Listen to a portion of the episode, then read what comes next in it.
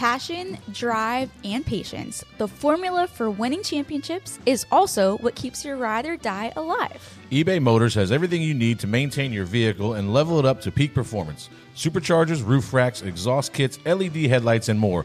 Whether you're into speed, power, or style, eBay Motors has you covered. With over 122 million parts for your number one ride or die, you'll always find exactly what you're looking for. And with eBay Guaranteed Fit, your part is guaranteed to fit your ride every time or your money back.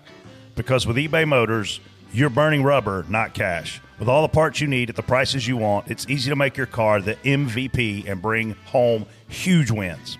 That's right. Keep your ride or die alive at ebaymotors.com. Eligible items only, exclusions apply.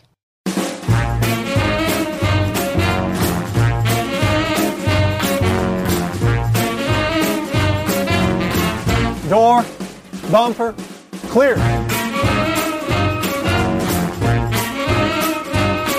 Hey, what's up? I'm Freddie Kraft, and you're listening to Door Bumper Clear's 2021 season finale presented by OfferPad.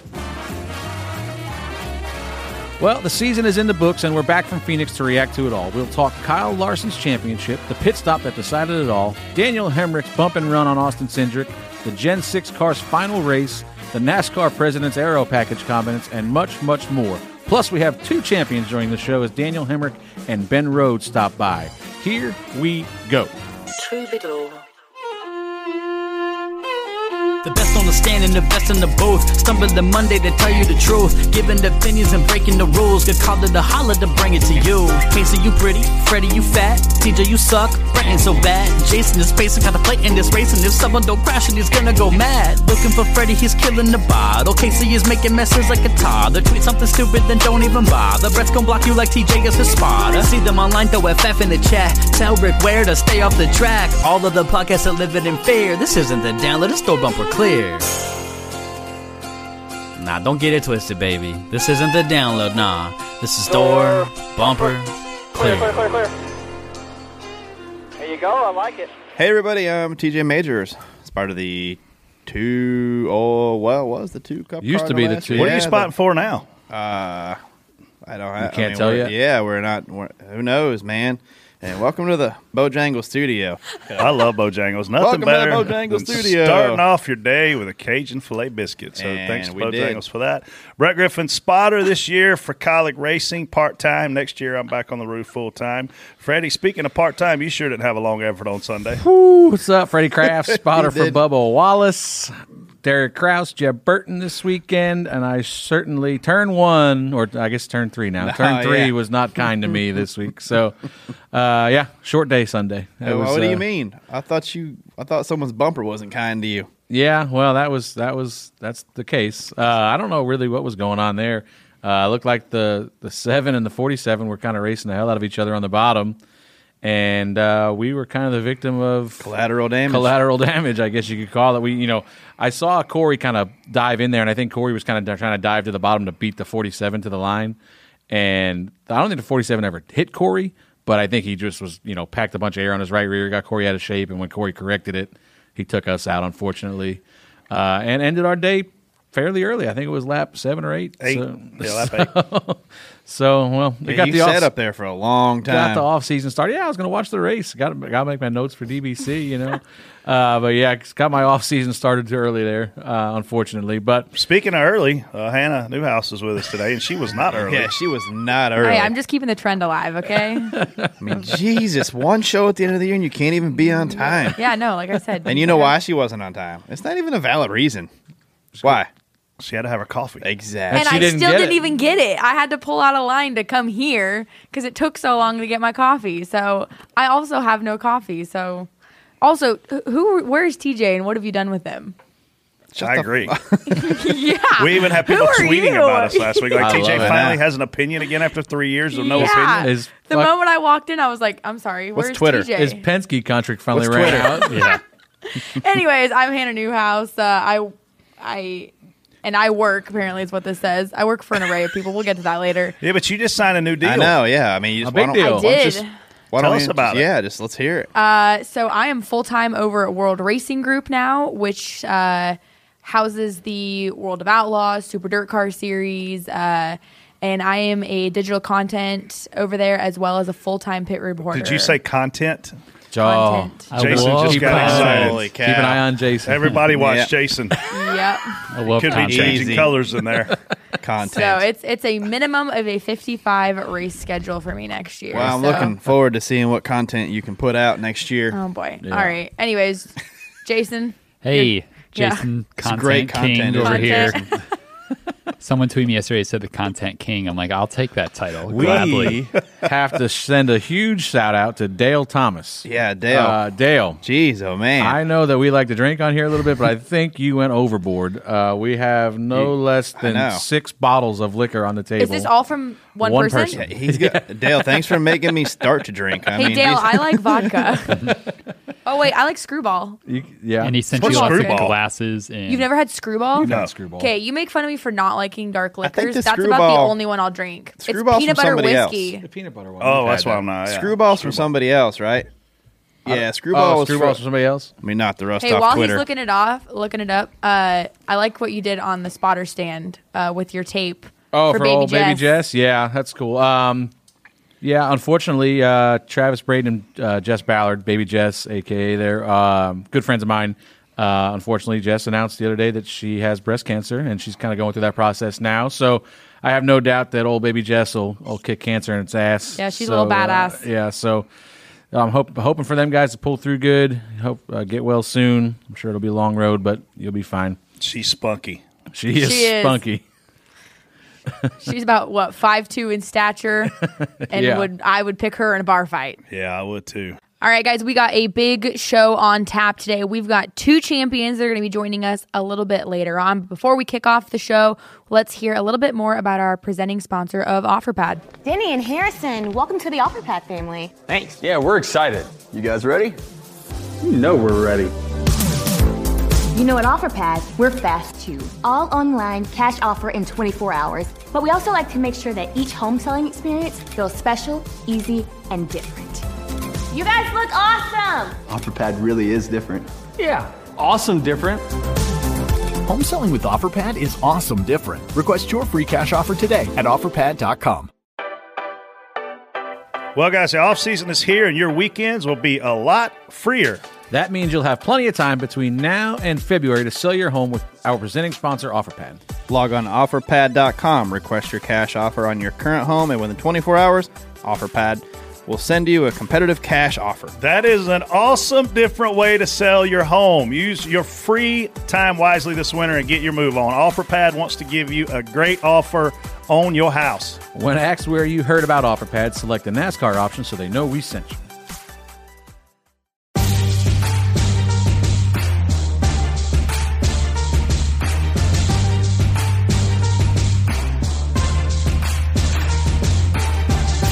Time for spot on, spot off. Obviously, a lot to cover over the past weekend from Phoenix. First one John Hunter Nemechek runs into the wall and makes contact with the O2 truck on lap one and never recovers to contend in the truck championship race. Only appropriate. Freddie, you want to start this? Yeah, I mean, spot off. Um, this starts in qualifying, in my opinion. Uh, you qualify mid pack. I think he was 15th ish, somewhere around there.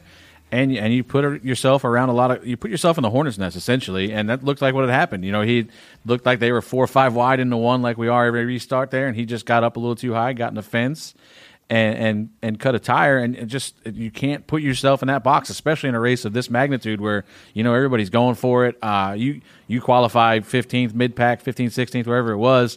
Your teammates on the pole by two tenths. You know, so I don't know. I don't know what the you know the disconnect was there, but uh, you know there was a lot of missed opportunities here. I feel like for the four car, you know the the biggest thing that I took away from it was the decision not to wave at the end of the first stage. Yes. Um, I thought that was a mistake. I thought that Epic. you know, I thought that they could have put themselves in a lot better position for the end of the race if they had waved there, even on old tires. I don't think they were going to get lapped No in that chance. second stage. The, the leaders barely lapped the 22 truck before, right before the end of the stage. Yep. In my opinion, even on Brett 15, 20 lap tires, the four is going to outrun the 22. Absolutely. Um, you know, it's just, and the, the biggest difference there is you you restart the end of the race with the guys you're racing against. versus behind all of the lap cars, which he he's still in the last 50 laps whatever it was after that final caution. He finally got the lucky dog with I think 45 to go or so. You know, he he restarted last essentially and drove to seventh. Now, if you put him ahead of all those lap trucks, you know, you put him right back in the championship hunt. Yeah. I, man, I'm I'm spot off too. I mean, you just talked about it. Uh, we we talk about it on here all the time. TJ execution, pay attention to details. You missed qualifying, you missed strategy, you missed a restart. I mean, you just you compounded your own mistakes here, and it cost you a shot at the title. I mean, you were the best truck all year long, probably the best truck going into the weekend, the championship favorite, and it didn't play out. It's why we race. I mean, you look at the race itself; it certainly turned out to be a barn burner. But man, what a what a frustrating day they had they had there. Yeah, I'm uh I'm spot off. Didn't want to see it happen that early, and you know you don't want to see any of the guys. You want to see a good race come back to the line, but you make your own luck, man. You, you, you make a mistake, you put yourself back there, like Freddie said, and that things can happen. So when you're in that position, though, I don't think uh, part of me feels like he felt an an ur- like he needed to be to the front in the next 20 laps, like or but no that there's still plenty of time in them truck races, and he had plenty of speed to wait that extra corner. You know, you don't have to force it. No, there's no reason to be driving over your head on lap five or whatever. What lap One. one? Okay, well, even better.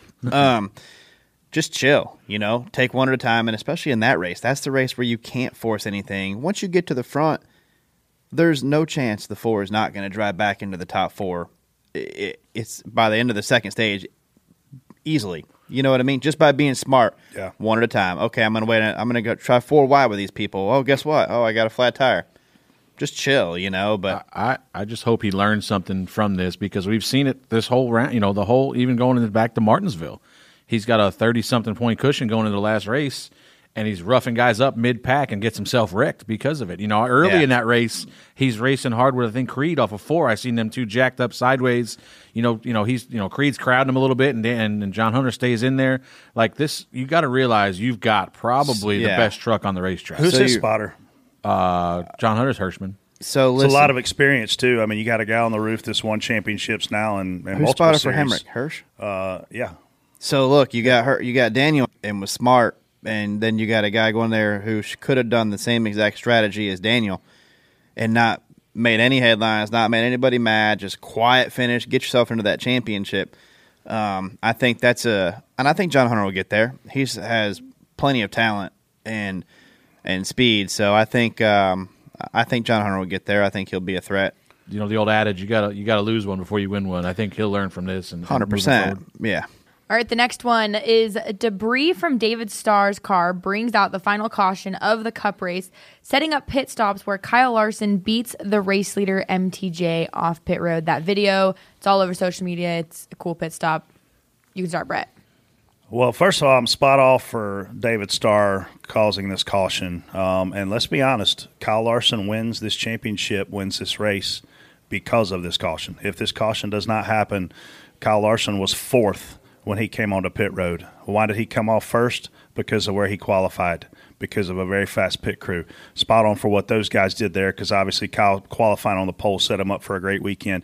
But if it's not Rick Ware Racing, I'm sorry, Rick Ware Racing, or if it's not one of these back markers causing a caution at the end of this race, this this is ridiculous. I mean, it, it, I just it's frustrating for me to see. Uh, Freddie and I talked about it after, and, and Freddie mentioned the debris wasn't really in the groove, but I I just watched that whole race play out, Hannah, and I was like. Man, this is Denny's race to win. Man, Martin Truex's car is the fastest now. It's his to win. Then he has a problem. He's on pit road. Like the way things were happening, I just kept talking myself into who was going to be the next champion, and and lo and behold, uh, the best guy of the season, Freddie, took it home. Yeah, you know, uh, going back watching the video, I mean, I think that the debris was fine, probably safe enough out of the way, but you're looking at a quarter of a brake rotor. Where's the other three quarters? You know, NASCAR probably had to throw that yellow, but to your point, it just sucks that our season long championship gets decided by you know a piece of debris laying on the racetrack. Um, the biggest thing I looked at, I went back and looked at some stats from pit road, and uh, you know there's a lot of different factors that go into a guy beating a guy off a pit road, and and it's not just the pit crew. You know, a lot of this speed. Uh, anybody that's listened to the radio can hear us bringing our guy down pit road, and it's it's you know five lights, six lights, two light, back to green, you know one light, uh, you know so it's you know you're you when you hear that that's us pushing our lights and if you look at you know the pit stops dif- difference between Ham uh, Larson and Truex was huge. It was 1.3 seconds on the pit crew alone, uh, but the difference between Larson and Hamlin was only three tenths of a second. And the biggest difference was, you know, a ha- almost a half a second Kyle made up on Denny just rolling pit road essentially. So you know that's a lot of different things. That's pit stall selection. Once you go back to qualifying, Larson put himself on the pole, got himself the best pit stall. You know that's maximizing your lights. That's getting out of your box without any traffic in front of you. Uh, there's just a lot of different factors there. And a, another big factor I thought I saw it's interesting yesterday. 5, 11, 19 all get hit with a four lug nut penalty. The nine car didn't that essentially them guys are trading ten thousand dollars for a, a, a, chance of the win. I mean, a chance of the championship, which anybody yeah. would do, obviously. But the, you know, a, you know, a secret of the sport, I guess. I don't know if you. you I'm sure everybody knows it now. If you're listening, everybody hits four lug nuts all race long until the last stop. You know, the, the, wheel will be tight with four lug nuts. These guys, and then everybody puts the fifth one on for the end because they don't want to get the penalty. Um, but you know, these guys all decided we're going with four here, and, and we'll just take the fine, whatever, eat it up. But you know, just interesting to see that the nine car didn't do that because he did not get a penalty yesterday, so yeah. he had all five, and his pit stop was slower. It was a 12-7 versus an 11-5. So just interesting to see how that played out. But it's it kind of I said it last week on here that I thought it would, might come down to a pit stop just because of how hard it is to pass there, and and it just sucks that a, a debris caution late in the race is gonna, what's going to decide a champion. Yeah, I'm. Uh, I mean, I. It's hard to be. I want to be spot off for it, but man, that's that's a that's a legit issue, man. You know, that's a real that's a real caution. You know, a guy they don't plan for that. Yeah, that's no. a, that's a natural that's a natural caution. So, how many um, laps down was David Starr at the time? Uh, maybe one. Maybe my I'm just kidding. I'm not sure. I mean, you can't tell guys to you know your race is done at a certain or, or do you? You know, hey, well, you we, go we don't let them come out there with a wreck race car anymore. Championship race, you go six down, you're done. You know, championship race. Um, I, I mean, hey, it's worth talking about. You know, I hated to see it for Truex, but it set up for a, a good finish at the end. And you know, those guys, how do you? I mean, they earned it. They I, got the lead. And, I thought it was going to come down. I thought watching that play out, it was going to be very interesting because the 11 was catching the 19, but obviously we know how hard it is to pass there. You know, yeah. I don't. He would have probably had to move him. I don't know that he would have been able to been good enough to get there and he and was slowly him. catching him. It was going to be hard yeah, for him oh, to yeah. get there because if he wasn't he wasn't knocking big chunks off in clean air. When he gets in that dirty air, he's going to be even worse. I can't. So. I can't believe I'm going to say this on here because oh no, it's my boss. But go ahead and beep it out. He oh probably shouldn't even been up in there after that restart where he just hung a left about a car length before the start yeah, finish line. Yeah, mm-hmm. uh, that that that probably should have been a penalty, and it was the night before. We saw with the seven. Uh, it was when I saw it live, I was like, "Ooh, that was that mm. was pretty risky right there." And you know, I think that anything that's on the line, you're probably going to get the benefit of the doubt. Just put a damn cone on the box right there on the line. Just, if you hit it, you're done. You hit it, you're coming down pit road. It's not yeah. that hard. That they do that at Millbridge. Yeah, they stay above the cone. They are severely accurate with that commitment box. I can tell you that. You yeah. know what I mean? If, oh, you, yeah. if you even touch that thing with the wrong tire, done. All right, another one here. Uh, one race decides all three national series champions. Uh, this has been a hot topic for quite some time. TJ. Ooh, yeah. Um, I don't mean that. Obviously, we talked about the best, uh, the best race of the weekend was Xfinity cars, but the other two just weren't. I don't know. They didn't have that uh, last corner deal that we look for, and you know they got spread out a little bit. Um, I don't know. It, it, this is it is kind of what we want. I think that's the reason we have this playoff system is to get down to the last race to make it exciting. And you know, going to the weekend, it was exciting, and the races were were still up and down. Man, who okay? One at one point in the Cup race, you know, Chase Elliott was going to win by a mile. At the next point, Martin Truex is going to win by a mile, and then it swapped all the drivers. So. I think you're just kind of waiting for that one that one moment for somebody to step up, like Larson's pit deal. They stepped up and got it, but um, I mean, I'm okay with the one race. You know, I wrote down spot eh. It's just like eh. I don't I don't love it. I don't hate it. You know, traditionally, I think we should just run season long points. You know that. You know, I don't obviously, but this is this is manufactured game seven moment. This is what they want. Um, so I know you're never going to get back to that. I know Brett's got ideas. I'll let him get to. The one thing that I wish that they would do in this final race, eliminate the stages at least.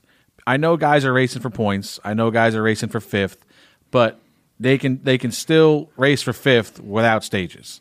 Um, you know, I think that I'd have been fine with that. you know, I think that you Forrest see, us. you know, yeah, you you can see the race play out better if we don't have manufactured cautions. If these guys will have to put more effort into thinking about how they want to lay their race out if they don't know that a caution's coming every 80 or 100 laps. Um, you know, and then at the same time, if you have a you know say more spread out race the, the longer the run goes you know say you have a 150 lap run whatever you're going to see green flag pit stops. If you do have a caution there's going to be more lap cars between the leader and the second place guy to where the leader doesn't have to have the smoking hot pit stop to, to beat everybody up off you know off pit road there. So i just think that I wish that they would just eliminate the stages. These guys aren't racing for points. It's ridiculous when they the stage breaks over and they flash the points on the screen and the top four guys are blocked out and then the, the fifth place guy gets whatever six seven points. Um, you know, I just wish that if we're going to steep this one race deal, let's just have a natural race, play it out, let it no stage breaks, no manufactured cautions, just just let them race. I love our playoff format. I really do. Uh, I, I hate a one race championship because it came down to a piece of debris off of David Starr's car that won Kyle Larson the championship. Now, was he the deserving champion? Hell yeah. Guy won 10 races this year. Nine going into that, an all star race, and everything else he sat in for a car. But if all the other phases of the playoff are three races, why is this one just one race? Well, that's because it's what NBC wanted. But the reality is, we're going to go back to Phoenix again next year, and guess what it's going to produce? The same style of race that we just saw this past weekend. The Xfinity Series is going to be a kick ass race. The truck race is going to be a wreck fest. And the cup race is going to play out exactly like it did this year, especially if you leave it all the same. So I would be a fan of having a three race final round. Give me a short track, give me a road course, and give me an oval typical oval. That way it's diverse. Everybody's got a chance to show their hand. Because if we take this thing, Hannah, to a road course, we're going to see Chase Elliott, AJ Allmendinger with huge advantages in their series, right? If we take it to every track, there's going to be a driver that's the best at that track. So I, I just, I cannot. It frustrated me all week to know that everything we do all year is going to come down to a piece of debris off David Starr's freaking car. So Hickory Motor Speedway just implemented playoffs into their regular season, so they're going to run a NASCAR esque playoffs for the short track. But if I read the press release correctly, they're not doing a single race championship. They're doing it like you said. They're going to do three races for the playoff for like the champion. So basically, you have to qualify in through these rounds Right. and run so many, and then there's three races that will decide a champion. So it's like the best of three races essentially. Maybe this is why we're going to a single lug nut tire. They don't want to go back next year and the pit crew be the deciding factor Yeah. on who wins a championship in the Cup Series. Because it hands down came down to that yesterday. Yeah, Freddie said all the things. Uh, it came down to pit stall one, a really fast pit stop. They hit four lug nuts. They were the first off pit road, and guess what? You're not going to catch that guy. No.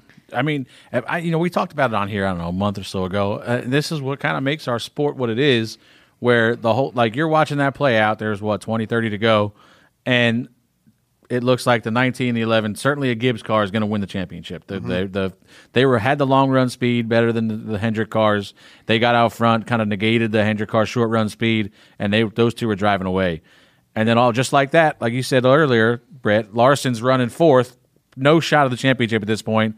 And then here he is. Next thing you know, he's leading the race and driving away with the championship. I So- mean, if you look at what Dale Earnhardt said about racing, um, your third loser is who won the championship in the Truck Series. Ben Rhodes finished fourth. He didn't win the race like these other series did. I mean, so this Game Seven moment that you're looking for, I think you can still have it. I mean, look at how how close all of our cutoff races are for every single round. I don't think three races or two races changes that. I just hate to see it all come down to one freaking race. Like it's just there's too many variables. There's 36 other idiots out there that can change the race, and and I don't know, man. I I. I I've slept on it, and again, I love our playoff. When we went to this playoff, and, and I think it was like 03 is the first year we did the the chase. 04. Um, I was like, man, this is going to really hurt sponsorship because we're going to take 10 teams. That's what it originally was. And we're going to elevate them into their own points bracket, and we're going to ignore all these other sponsors. And that's kind of what happened. So then they said, okay, well, let's go to 12. Okay, let's go to 16. I personally think 16 in a Cup Series is way too many, but I think we do that because we're looking to make those sponsors maintain relevance throughout the playoffs. We've got about 25 to 27 cars that I would say are funded enough to go out and compete for these playoffs. Fair? So I don't know that it needs to come down to one race. It just in my mind, it, it drove me crazy all week. And, and when I watched the Cup race, you know, I was, I was there for some of the day. And the very end, I was like, man, last five laps, what's the point? You're not going to pass him. You're not going to catch him. And it all came down to one pit stop. I also think the Cup Series, there's more separation in the cars as well from the other series as well. You know, when you get to the Xfinity Series, I mean, that could go either way. There's many; they're all pretty close in that, in my opinion. Um, they're they're a lot closer, but you know, if you go to a mile and a half, What Daniel Hemric just told you, they're more fun to drive. They're they're they're more fun to drive. You got to wheel it. He he just said they're wide open. Well, once you're wide Yeah. open, fast cars go fast. That's what. I'm, that's why. Like, I don't think the Cup race. When you when you pick a track out for the championship, you automatically can just t- pick the car numbers that are going to be fast rather than just the drivers. We're not looking at drivers anymore. It used to be when you went to a Dover, you knew that Carl Edwards, Kyle Busch, the Jimmie Johnson were going to be sideways off of turn four because we could see it every single lap there. Yeah. and we knew they were going to be fast because they were going to be wheeling it. You know, we went to these when we go to a road course. Who was always fast? The road course ringer. Yeah. You know, Marcos Ambrose, Robby Gordon, guys like that. Um, you went to a short track. You went to Martinsville. You know who was fast? The short track guys. But now it's like you could almost interchange the drivers and just put them in different cars, and that's that's the car that's going to go fast in the Cup Series. Am I just from what I see? So that kind of leads us to the next one here. Of course, you talked about how Kyle rightfully, you know, won the championship, winning 10 races and pretty much everything. Uh, so Tony Stewart calls Kyle Larson the best race car driver I have ever seen. Freddie. I mean, when the best the best race car driver that I have ever seen says another- yeah. another guy is the best he's ever seen, I mean, you know, Tony Stewart, I've said for years, I think Brett has also been saying it for a long time. Like you look at Tony Stewart as one of the first guys I remember coming across all these different disciplines of racing and being ultra successful at all of them. You know, you this guy was an IndyCar champion, I assume, uh, back in the day, and then you look at that consider, compared to a guy like Jimmie Johnson, who is probably one of the best NASCAR drivers in the history of the sport. Look at how he struggles in an IndyCar, and Stewart went out there and won a championship and won. Uh, you know, so it's, in my opinion, Tony was probably one of the best ever, and, and Larson's giving him a hell of a run for his money. I mean, you, you look at this guy's season, you're talking 29 wins and 87 starts this year. He won the Chili Bowl, he won the Kings Royal, he won the Knoxville Nationals, he won the BC 39, he won a $50,000 to win dirt late model race, World Outlaw races, World Outlaw late model races. Uh, across the board, the guy is it's just simply ridiculous, honestly. I'm spot on for Tony's comments because I've said for all year this guy's the best driver in the world right now. If you take and put him in anything across any series in the world, he's going to win more than anybody else is going to win. And I mean, the stats we just heard prove that. So I don't know how you, the, the the Kyle Larson era is is here. We're in the middle of it. He was already this good, but he wasn't this motivated, and he wasn't in the fastest car. And Yeah. now, oh, look out! Because I'm telling you, if you thought you got tired of Jimmie Johnson winning and winning championships, this it probably is a good thing we got one race championships. Because if not, he might win ten in a row. Yeah, you know, uh, spot on. Tony's. I don't know how you can. You look at this guy's record. How do you like Freddie just said? You win all these races, and I'm not talking easy races here. It's not like he's going cherry picking against these guys, fields. these guys. I mean, I, I, I get on the the TV and I watch him run this dirt late mile, and he's winning a dirt late in his first time, or you know, you don't just do that stuff. You don't win the Kings Royal. You don't win Knoxville Nationals. You don't just randomly show up and win these races without being. And he did it. And some of these are cars that are just, you know, some of them are average cars too. Like he shows Uh, up. in- I don't know about average cars. well, I mean, good cars, but not like good. They're all pretty But still, these sporty. guys. It's for this guy to show up when he doesn't run them all year to show up and do what he does. I mean, he's the type of guy that I want to see get in a Formula One car. Yeah. You know, he's a guy that whatever he gets in is going to go fast. Like, yeah, hundred percent. and he's just that type, man. It doesn't matter. So you know, I think uh, he are well, ten wins. That's a, you know, he was this was his season.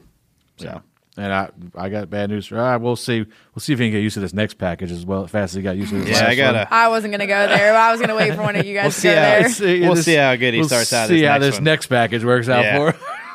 Yeah. All right. Speaking of next package, this past weekend we said so long to the Gen 6 car as it ran its final race.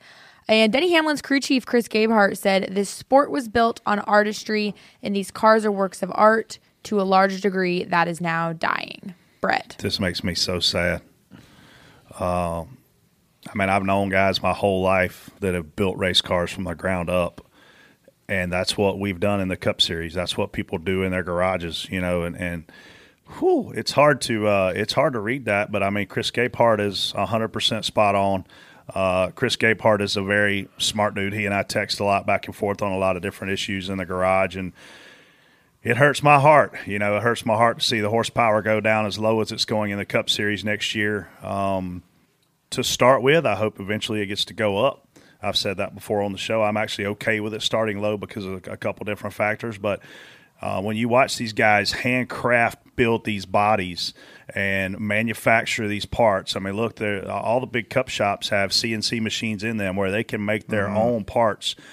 They don't really need that anymore. Everything now is going to come from third party vendors, and oh, it, it hurts my heart. I'm, I'm this this this bothers me. Yeah, I mean, spot on for for Gabehart's comments. You know, this sport was built on, you know, back in whatever 1940s. You know, build the baddest piece you got and bring it to the racetrack and try to kick everybody's ass. And then obviously, as that went on and guys got a little out of hand with that, there was rules put in place, and then the sport became who's going to build these trick pieces and stuff to get around these rules and play in the gray areas and then you know everybody kind of you know would see what everybody else is doing, build the same thing, and then made you elevate your game to build different trick pieces.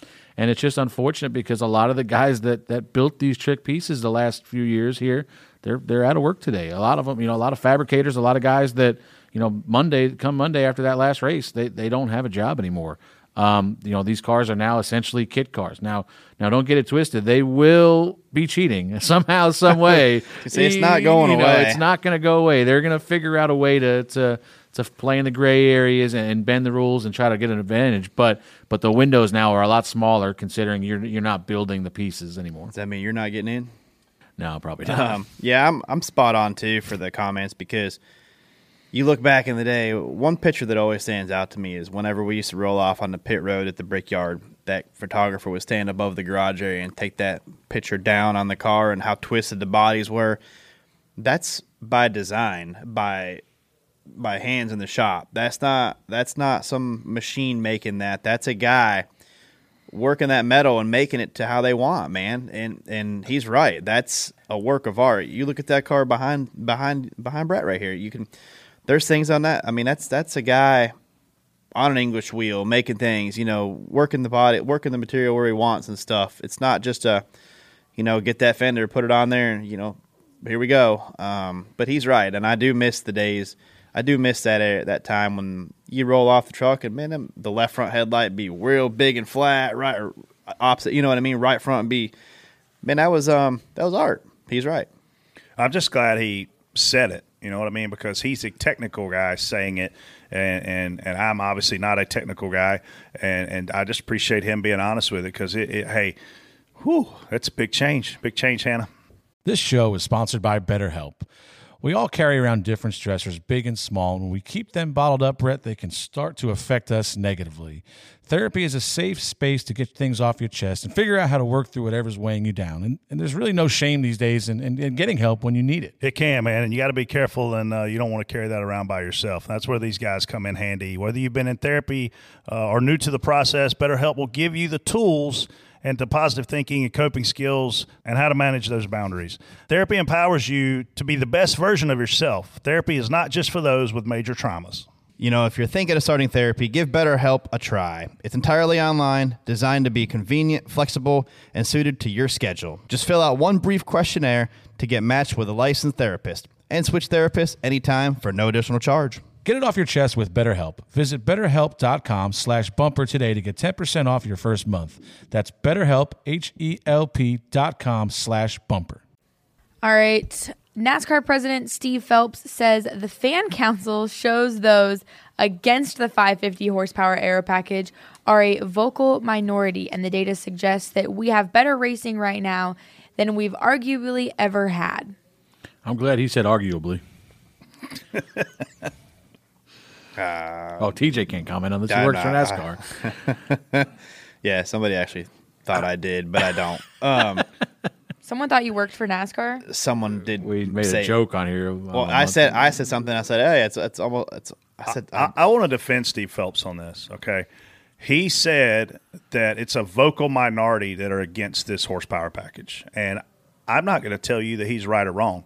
He may be hundred percent right, and if he is, it's because that that percentage of the NASCAR fan base actually knows what horsepower does to racing.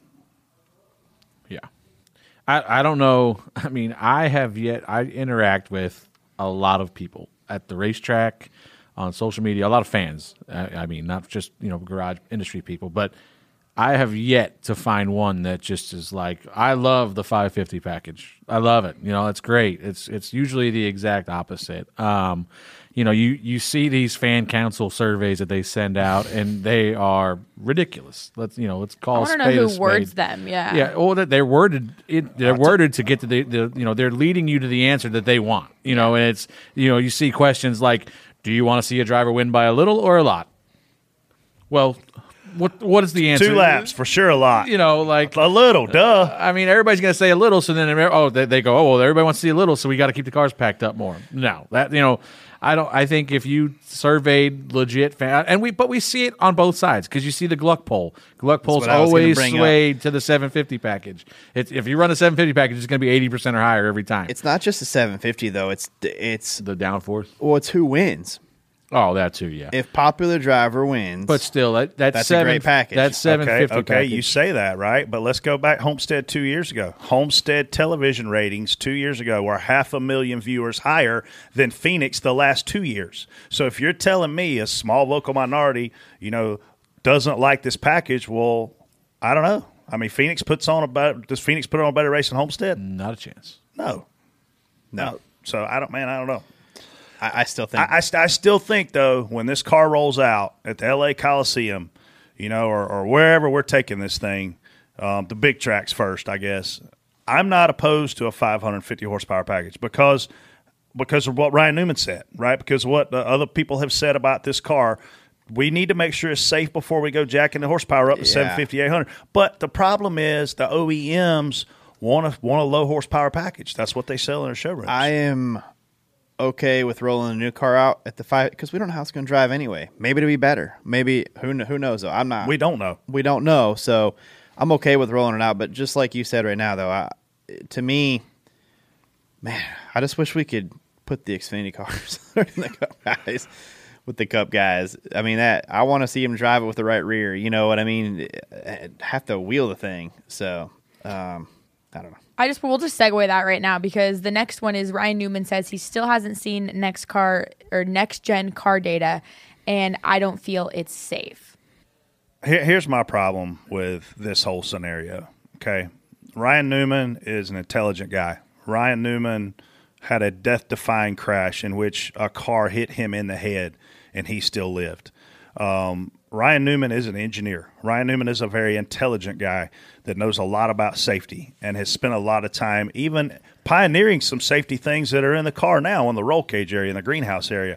Um, he- he- here's my problem with this whole situation, though the drivers are misrepresented in our sport. If you look at any other sport, the player is going to have someone that has a huge voice to represent the players.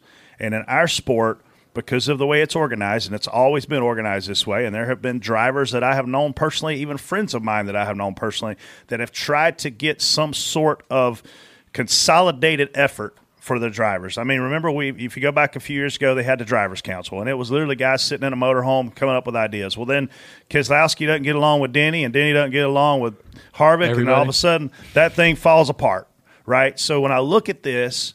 And I see Ryan Newman speaking on this, who is at the end of his career, right? Is he going to ever race Cup car again? I don't know. Uh, but he certainly is at the end of his career. Ryan Newman is a guy that I could see helping the drivers have a voice down the road as it pertains to things like safety. Because when we see, remember F1 came to America, they came to Indianapolis Motor Speedway, they took the green and they all pitted. They said, We're not running on this tire. We don't like this tire. It's too dangerous. We saw Cart go to Texas Motor Speedway. They were pulling too many G's. Drivers were passing out.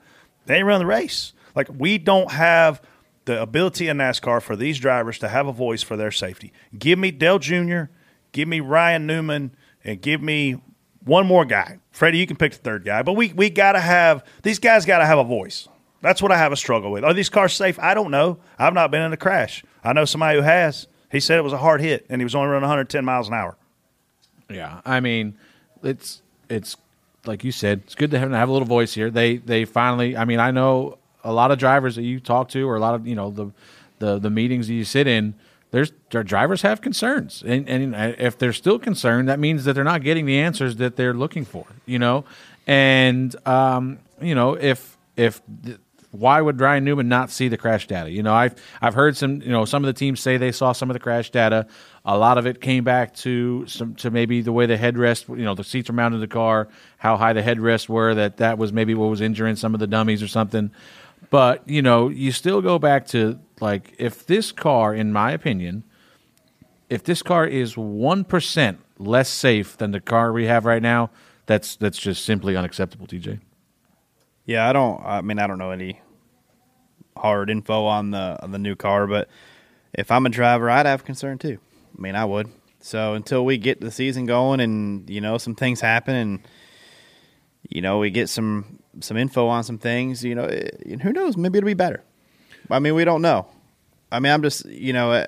I don't know a driver that hasn't wrecked that said it wasn't a hard hit. You know, they're all hard. You're going fast, so um, you know, I'm I'm hoping that it's better because we've made, you know, we've made light years improvements in all our safety stuff. So. I mean, it, goes back to two things: Dale Earnhardt, mm-hmm. 2001, and NASCAR. They yeah, have made this ridiculous. They have good. made this as safe as it possibly can be, and and I think going into that race, like we didn't hear a whole lot of concerns. Like I mean, I, nobody wore a Hans device. Nobody wore a Hutchens yeah. device. Nobody had Wild ever heard of a safer barrier. Like, and all of a sudden, it's like uh, Dale Earnhardt died. What are we going to do now? Because we can't lose another Dale Earnhardt. And so then we went through and made all these safety advances. So, and thank goodness for that, because yeah. without the Hans device and without the helmets that these guys are wearing now, and without the safer barriers, we would have lost more guys, hands down. But going into this new car, we literally would be even more worried about it. And because of those safety advances, they are protected. You know, it just comes down to what does this car do, and and, and it's intended to crash, kind of like an Indy car. It's intended to crash and the energy yeah. go all the different places, and us be able to bolt on all the different parts and pieces and go race that car again. And that's just different for us because everything that we've ever built is assembled piece by piece by piece. You know, and, and so it's, it's just going to be different. But let's hope that they're safe. I know that NASCAR is doing their due diligence. I know that obviously they've they've even made changes on the fly at these tests. They're doing everything they can to make them safe. But to me, my biggest problem, and I go back to this, Hannah, and I'll shut up. The drivers deserve a seat at the table, a big seat. All right, last one here for spot on, spot off. Uh, NASCAR Twitter went wild over this one. Matt DiBenedetto's future after his final race with the Wood brothers, his tweet about Kyle Busch's sensitivity training, and then recording a Let's Go Brandon video at his car before qualifying. Jason, you have the tweet. Uh, DiBenedetto tweet last week, then deleted this tweet in his account. I feel like living on planet Earth in 2021 is permanent sensitivity training. Brett, spot on, spot off. Man, uh, Matt DiBenedetto has just kept digging a hole. You know, he's he's even now alienating his fan base, and he had a large fan base for a guy that's never won a race. Uh, I, I have to be spot off for whoever or whatever he, this guy is thinking. I mean, why would you think that saying "Let's go, Brandon"? And first of all, it's his constitutional right to be able to speak against the government. Okay, people, I get that, but it is also his employer's right to fire his dumb ass for saying something that they don't personally agree with, or something that it could offend their sponsors or their fan base or whatever else. So we talked about it on here when "Let's go, Brandon" started, and this has nothing to do with Brandon Brown. I mean, let's be honest, right? when this thing started, I said on the show, I'm spot off for it because I'm anti politics in my sports. I was no different when Kaepernick was taking a knee in the middle of the national anthem. Didn't agree with it, right? So this guy has gone from, he, he literally MF'd Penske, his crew chief, his team on his way out. This was 10 weeks ago when they said, hey, you're fired again, by the way. Um, and then here he is making this. Did he think this video was going to be cute? And that it was going to get him like a brand new ride because he keeps digging himself further and further and further from good rides, Freddie. Yeah, I mean this this was this ended up on my list of one idiot contenders for the week. Uh, I don't know that anyone's handled free agency worse than this guy has. Um, you know, you're looking for a ride. You announced, you know, ten weeks ago that you're you're going to be out, or whoever announced that he's going to be out of that car. So now your your job is to, you know, do whatever you can to find a job for next year. And uh, I don't know that you could have handled it much worse by going out and bashing your team. Um, you know, and then the stuff that's happened the last couple weeks. The thing that really gets me is, and I've said this multiple times across different social media platforms, you know, say what you mean and mean what you say. When he did that, he was laughing. He thought that video was great, right up until he saw the reaction he got on Twitter. And then we get a sob story about how he didn't mean it and, you know, there's a lot of guilt on him for that. God gave him guilt. Uh, you know, God should have told him not to say it. you know, and and listen, you know, the rumors in the garage where he nearly got pulled out of that car after that, you know, Sun, Saturday night into Sunday morning. And it was not a NASCAR move to pull him out. No, no, no. Um, you know, and and I think the only reason he didn't get pulled out was because they attention. didn't want to get any more attention to it. Um, you know, so I just I just can't stand these people that go out there and say something. You know that they shouldn't say. You know, we uh, Kyle Busch. You know, a couple weeks ago said what he said. Uh, you know, there's guys that they say this stuff. Yeah, and but they they just come right out and apologize for it. You know, oh sorry. I, now that I see the negative reaction to it, I'm really sorry that I said that. Yeah, but you weren't. If, if everybody laughed and joked with you about this "Let's Go Brandon" thing, you would have thought it was the greatest thing in the he world. He had the hand signal. He had a smile on his face. Yeah. He did not look like he, was carrying he a lot was- of guilt to me. He was playing to the crowd of whatever whoever that guy was that tweeted that video. He was playing to that audience. He was playing to that audience when he walked across the stage for driver intros with an American flag on Sunday. So this is the day after the Let's Go Brandon. He's still kind of doubling down on it. You know, he comes out and says that he wants to be the first openly Christian pro American driver in Uh, NASCAR. I think that's almost all of them. uh, yeah, I don't know who. I don't know who. If I anybody, didn't know we had a lot of anti-God, anti-Americans out there. I there. don't know. It's just I don't know. What a niche you've got, Matty D. it's just like he's trying to build a fake persona that is now backfiring maybe on it's him. not fake. So I'll say, like Yeah, the devil's advocate, that I feel like he's self-destructing to create an excuse of when he doesn't get hired next year, he can go, "Well, this is why." He's got a long list he's Right, given himself to. right. It's you look- self-destruction. and you look at what so, you know. News broke yesterday about Anthony Alfredo losing the ride in Oh, the yeah, 38 FRM. car, and and I would think that Matt would be a good fit there. You know what I mean? This is a guy that's it's been in that position with the 95, you know, some the 32 car, and he kind of maximizes you know what you get out of this equipment. But if I'm front row motorsports, I'm not touching this guy now. Like, it's- I, I don't know. Like, uh, are you talking? Your, you're t- literally probably talking your way out of rides. Yeah, I'm uh, spot off. That's. I don't think that's doing much good. You guys pretty much covered everything else with it, so I'm gonna You're, let you're it go. marketing yourself by what you do on the track. You're marketing yourself by what you say off the track. You're marketing yourself by how you carry yourself. All the things are looking bad right now for Matty D. And like you said, we talk about it uh, that when we, you know, we kind of gave Matt hell about when he lost his ride and he was crying about it, and and we got blasted by numerous Oh, Matt DiBenedetto fans. oh, yeah, they were like mad I'm at me. talking about everywhere. They were coming out of the woodworks, and now I see them same people like, man, I'm I'm not with this guy no more. Like, Oh, no, what's that he whole doing? Twitter thread is I'm no longer a Matty D fan. Yeah. Well, you guys were at me because I was about him. You can't see them; they're blocked anyway. Oh, I just man, what a bad, bad way to go out.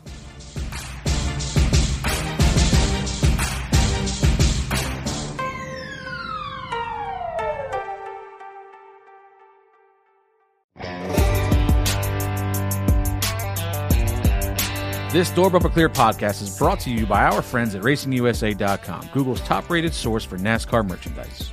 We've been telling you all year about RacingUSA.com's wide assortment of drivers, diecast, helmets, hats, apparel, and novelties for the sport's most popular drivers. Well, guess what? They've just added more than 20 new items for this year's champion, Kyle Larson, Young Money. In addition, RacingUSA.com is the only NASCAR retailer in the world that has the new 2022 Victory Lane hats for the sport's most popular drivers in stock and ready to ship.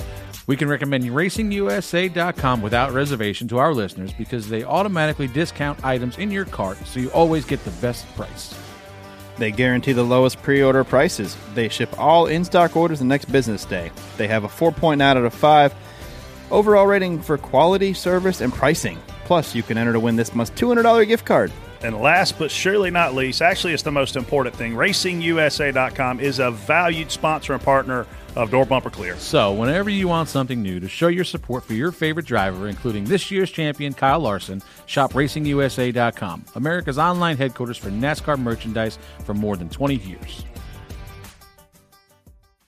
Hey, we got a champion on the line. Welcome the 2021 Xfinity Series champion, Daniel Hemric, to Door Bumper Clear. I'm the champ, it's who I am. Like hell, I'ma take a L. If you make it out alive, saved by the bell. Ain't afraid of no man, won't stand down. It's who I am now. I'm the champ. What is up? I'm the champ. All right. Well, hot off his first career win, picked a hell of a time to pull that off, Mr. Hemric. Daniel Hemric joins us. What's up, buddy? Oh man, I'm uh, still trying to get a little bit of this fogginess out of my head from the last couple of days, but I'm good, man. What up? I figured I figured it was better off today than yesterday. I've seen some pictures from the night before uh, Monday night, maybe that you would have been a little bit under the weather yesterday. yeah, um, anytime your your day revolves around a Waffle House trip at about 1 p.m., that's usually not the signs of a great day before. So. Um, or a really good day. A really good day. I was going to say, I disagree. Yeah. That is a great day. Most of the time, it's Yeah, like was fun, man. two or three a.m. that night. That's usually a better time. You know, you want yeah, well, I promise you, none of us were traveling anywhere. Uber, Uber Eats, or Freddie Eats, one or the other. Oh man, uh, it's just I mean I don't even know where to start. I can't imagine the range of emotions you've been through over the last couple weeks. I know you had to answer a lot of questions after Martinsville, and, and you answered them properly about putting yourself in the position of what you needed to accomplish on Saturday night, and, and you got it done, man. Just talk about the, that race and uh, and you know the closing laps. Yeah, I appreciate it, man. That whole um, you know decision making process at Martinsville to give ourselves the opportunity to even have a chance at Phoenix, right? There's so much that went into that. Something that um, I didn't necessarily lose sleep over, but I knew at some point it would bother me having to make decisions like I did at Martinsville to give us that shot. But I promise you, the way it turned out post Phoenix, I would lose zero sleep over those decisions now. Um, but yeah, man, that race was just, well, you know, first off, even starting the weekend, right? Our hauler breaking down, um, having to get, you know, somebody else to pick it up on the side of the road in Texas, haul it to the racetrack. It rolls through the tunnel 20 minutes before practice starts. And then the, for it all to go the way it did, like you cannot script that, right? And, um, man, you know, the, the cool part about it was nobody wavered. I mean, legitimately, Dave Rogers like, hey, if it gets here 30 minutes before practice, this is what we're going to do. If it don't make it at all, this is what we're going to do, and a plan for everything in between. And as the laps wound down, I'm sure everybody listening heard him, you know, preaching attack, uh, be on offense, playing with house money. All those words got used, um, but he was right, right? I mean, from the way it all shaken out over the course of my career and, and my life, and really our season, we were counted out well before that last green white checkered. Yet we were still standing there with a shot as good as anybody, um, and that's all the motivation I needed. That's all the motivation I needed when we got the last green white checkered. Man, was to just keep the 22 in sight, and um, yeah, I've told everybody since it kind of felt like you just you blacked out in the middle of those last three laps, and it was only instincts and and things that you uh, you hope for and hope you're going to make the right decisions in those moments. And uh, to now look back at it, I still haven't really got to go relive it and watch it, but I'm looking forward to that in the days ahead because, um, man, I literally you can see my disbelief in all the all the all the interviews. I'm sure I'm just sitting there shaking my head like, what did we just do? And I think what we just did together will sink in down the road. But just so proud of everybody, man. It's nuts. Congratulations, Daniel. It's about time. I've been I've been waiting on this moment for a long time. I've watched you give a lot of freaking races away. I've watched you lose them on crazy stuff happening, and I'm I'm literally watching this thing live. And and I have to say, I got to pay you a huge compliment here. That was a Dale Earnhardt esque move at the end of the race. The way you moved him, that was you didn't go in there and bang him and knock him out of the way and wreck him. Like you literally got on his left rear, pushed him up a little bit, and it was freaking awesome to watch. well, I'm glad to put on a show because uh, you know how it is, right? You drive in there in that moment. I'm glad he missed the corner, probably two or three feet, you know, up. Which I say missed the corner. He drove in knowing it was coming. He did, uh, yeah. By him doing so, right, they put my right fender right where it needed to be uh, in his left rear. You know, as I was turning left. So um, it's funny. You made me think about it, man. I I got a phone call from Austin Dillon the next morning. He's like, I don't know how in the hell you did it the way you did it. He said, because if I was in your situation, we'd have probably both been upside down, backwards, and on fire. so, uh, props on that, but I appreciate it. Yeah, I mean when I when when I saw I I feel bad for the other whatever 35 guys that were in the race because they had no spotter from the center of 3 and 4 to the start finish line because the entire spotter stand was staring at the two leaders. I think I mean I couldn't I was doing my best to have one eye on Jeb, one eye on you, but it was not working very well. Uh, and then I mean you talk about I, when I seen that news on Saturday morning, Friday morning that the hauler was broke down, and I'm like this only happens to Hemric. Like this, this situation, the guy's racing for a championship. Oh yeah, uh, now I got no car. That's awesome. Uh, but yeah, I mean, I don't know. I mean, I felt like that was you know knowing Daniel's background, legend car racing, late model racing. You know, you've you've got you've moved some guys out of the way, I'm sure. And that was, I mean, that was textbook. When I seen him kind of open that left rear quarter panel up a little bit, I was like, oh boy, that was a mistake. but I mean just uh, talk about you know i mean what's the whirlwind been like since saturday man i mean i'm sure you've been running wide open uh, talking to people who's the you know talk about some of the people that reached out i know family friends people have been with you for a long time yeah I mean, it's a ton of people um, i mean obviously it's no secret right what i'm doing next year where i'm going to race and i have tried to do everything i can not to take any focus off of what we've done here together with joe gibbs racing but you know one of the first individuals I've seen before I can make it to the stage, driving a car to the stage was Matt Kaulig. That was that was cool, right? To see your future boss and him see what you just did and know you're coming there. That that was pretty cool. And then you know to get just get to the stage and pulling into victory lane and see my my wife, my little girl, you know. Kenzie has told me since they're like, "Hey, be careful, get away from the car, just in case." She's like, "Hell with that, I'm getting in there." and she jumped in the window, and that was cool. Gave me a kiss right there in victory lane, and then um, you know, as the celebration started, right, having having respect from your peers, um, having my buddy Bubba there, having uh, Blaney, Christopher Bell, um, a host of people. Heck, Jeff Gordon was the first one at the bar there off of turn four to uh, to help me with this championship ring, give a toast to the fans. Um, uh, I think one of the coolest stories, um, and I like to think Bubba can back me up on this, was that he, he said MJ and him had a bet before the race, and MJ did not take me, and that Bubba did. And I think uh, the story goes, MJ had to hand over a couple Benjamins to Bubba after the show uh, we put on. So that's that's pretty neat. Um, yeah, just obviously, right? I mean, ton of people support you uh, or have supported me throughout my career, and um, you know, from Johnny Morris reaching out to having my past boss and RC, you know, reach out, and then just the people that were here well before, people that you know the, their names are not known throughout the racing industry as much as they are here at the Top Three Series. And heck, I had my he's pretty much like a second dad to me. Hoyt Demas was there. He was one of the first guys to hug me there in Victory Lane. My dad was there, and um, anybody that wasn't, I promise you, they've been at my house at some point over the last uh, 72 hours to have a celebratory uh, sip of bourbon, and that's that's what it's all about. Is it's making making those memories and having uh, having all of us live in that moment. I even got a little bit of slack, like man, why are you partying on a on a Monday and Tuesday? I said, well, hell, we have today, right? That's it. That's all we got. So what we just did this past weekend, let's enjoy it while we know we have the time. So my question for you is: You've been waiting a long time to be able to do that backflip. Did you practice it going into the weekend? Because I can tell you, I haven't tried to do a backflip in years, and I don't think I would have landed it. And your execution was perfect. Yeah, I told somebody else that out of all the things you worry about going into that weekend, that was not one of them. Um, I, I, don't know why. For whatever reason, I've always been felt pretty solid when it comes to doing the backflip. You know, as much as wild as it seems, I've actually done a couple hundred of them right throughout sport tracks all over the country. And now it's been a couple years, I wasn't so sure um, if I was sore on Sunday morning from doing the backflip or the partying, but whatever it was from, it was a great sore to feel. I can promise you that. That's awesome. You mentioned Matt Kaulig. Uh, I was up at the race shop last week, going into championship week, talking to AJ Allmendinger about you coming on board, and he is excited because you bring a lot of knowledge about various organizations, how those cars drive, and obviously being able to help Kaulig.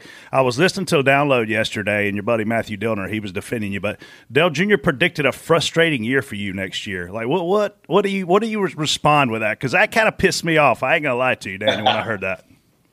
I bet it is. You got some skin in the game too, right? Yes. So, uh, yeah, I look forward to hopefully proving them wrong. Right? We did a, we did a lot of that this past weekend. A lot of people. So I'm okay with that, man. It was, um, yeah, I mean, I'm fired up to be teammates with AJ. I think as a competitor, he's as tough as it gets, and and he's he's, he's you know, heck, what's he got to lose, right? He, you hear him talk about all the time, and I'm excited to see us kind of push each other and um, maybe play, play, a little bit of golf together along the way. Um, but you know, as far as driving other cars and, and being at other organizations, you know, no different than himself, right? We both have seen a lot, driven a lot of different stuff. But at the end of the day, all we can do is try to take and, and mold the program there at Kaulig to, uh, you know, around us and, and the people around us to to try to keep building the success moving forward, right? And there's no no hidden it's no hidden secret. That's why I'm coming over there is uh, to try to be a part of that building process for not only one year, two years, but long way down the road. Um, and Matt Kaulig's made that commitment, and Chris Rice had made that commitment, uh, not only to myself, but all the men and women up there. That that's our goal is to keep building this thing forward, and um, just pumped to know I have a home next year. Pumped to know that we went out in style with JGR like we did. Um, yeah, it's uh, I'll uh, let's get back on here. What is it? 365 days. There, there was a guy named Tyler Reddick that won at Junior Motorsports, and then he left to go to RCR, and he won back to back titles at two two different organizations. I can see you doing that, but I got to say congratulations because I've never known anybody in racing their first win to get two trophies in a ring. Congratulations, that's a big deal. I just, I I, just, it. I just have to say I apologize to you because you're on this ultimate highest of highs right now. You've coming off first win, first championship, and then the next thing you're going to hear on the radio is Brett. So I'm, I have to apologize for that. Uh, you know, just uh, it's going to be a real kick in the balls when you get to Daytona, and then you got to hear listen to this guy, listen, you know, yell at you for however many hours. But uh, man, re- congratulations. Uh, I can't tell you how proud I am. of. I've been friends a while, and uh, man, just just awesome. We were all pulling for you. I think I picked you on here as my as my champion. So uh, I think we talked about it on here, man. There's a lot of guys pulling for you, and a lot of guys happy to see you finally cash in. Yeah, Freddie, man, I appreciate, I appreciate that, man. It's uh, been what a ride, what a journey. That's what it's all about. That's what we're still on. I think it's been great watching you grow um, throughout the years, and you know, from here to to there, and you know, become a champion. You've came from, you've had pretty much the ultimate path of coming up from the short track. You know, eh, from the short track people, like you know, you were legends cars, super late models. I remember Matt Weaver. You know, you, you were all you won a ton of super late model races and stuff. So it's been really great to watch you grow, and that was finish of the weekend. You know that that that's what I wanted to see the championship races come down to is two guys going for it in the end and side by side across the line. And I don't think you can script a better finish. And than I, and I hate to say it, Daniel, but once again, the Xfinity Series outperformed all the other series. I mean, that was the best race of the weekend for me. The first two stages were kind of chill. The last stage, 100 plus laps to go, I think it was 102. lap- It was insane, man, from the minute we started stage three until you moved Cindric for the win. What th- Those cars just look so fun to drive. Dude, they are so much fun to drive. Out of uh, you know, having a chance to go cup race in 19, get to the top level. Next thing you know, you're wide open everywhere you go. Just about. I was I was disappointed in that. And to go back to Xfinity Series, it'll get your attention when you drive these Xfinity, Xfinity cars again with a lack of downforce and power and um, you know, high horsepower. It was so much fun. I mean, um, that's what was cool the other night. Like I, my short run speed was no good. Like I was not good for like I say not good. We were top three or four car short run, but a top you know a first or second place car. But it's because if it ain't if it's not taken off, what do you do? Right? You manage wheel slip. You you slow down. Um, you slow down how much you're hurting. You know all four corners of the car, and that pays off. And some of the other stuff, you know, it, it doesn't quite translate like that. So that's cool to be able to. Um, you know, it's cool to be able to manage that stuff inside the race car, use all that short track stuff growing up. Uh, that's all you want, right? You just want to be in your hands in some form or fashion. And um, I appreciate it. I, I take pride in driving these Xfinity cars. They are a blast to drive. You got all winter to party, all winter to celebrate. Congratulations. I don't know if I can handle it if it's anything like the last two days, but uh, we'll give it a go. Mark Truex pulled it off pretty well a few Yeah. years ago. I think you can do it. You'll be all right. Yeah. I've seen you do it. Enjoy it, enjoy it, man. Congratulations. I appreciate it. Hey, with y'all's guidance, I'm sure I'll be just fine. Oh, yeah. Yeah, I'll see you in Freddie's garage. See ya.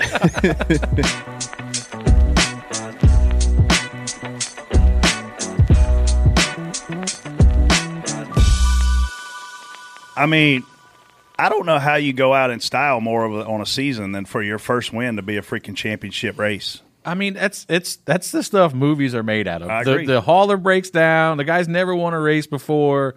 He's got this opportunity coming to the checker flag to move the guy out of the way.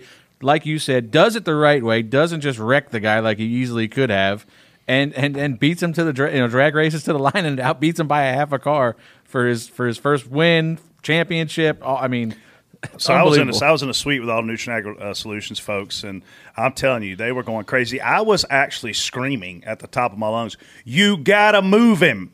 because I've seen too many times Daniel be that nice guy. I mean, we were just talking about it on here with Justin Allgaier, the way he raced him at Bristol a few weeks ago.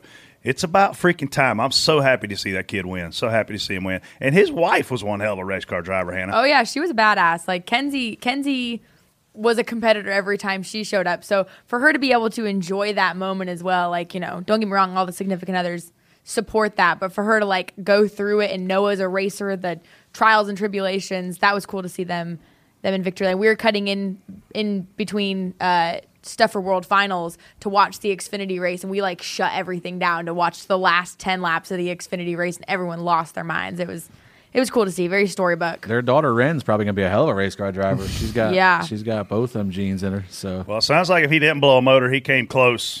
uh, but big congrats to him, man. It's so awesome to see him win that thing. I've been a Daniel Hemric fan really since I met him at Freddie's house for Super Bowl party. Um, he won a game of left, right, center, took my money, and ever since then we've been friends. So yeah, he's a good dude. I've, Daniel's been class act the entire way, so I don't think there's uh, you know, uh, I don't think you can ask to finish the season any better than that. That's the best.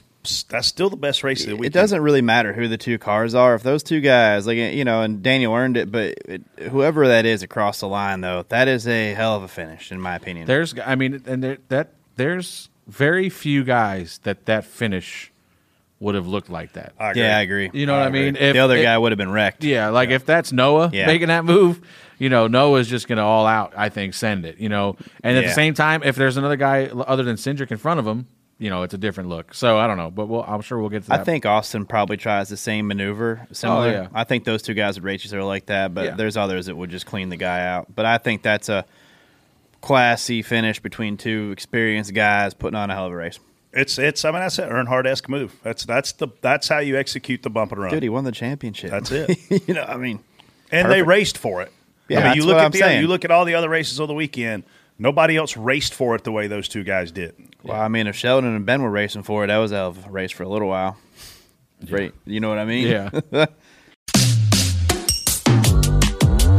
Hey, what's up, DBC fans? If you haven't heard about Anchor, it's the easiest way to make a podcast. Let us explain.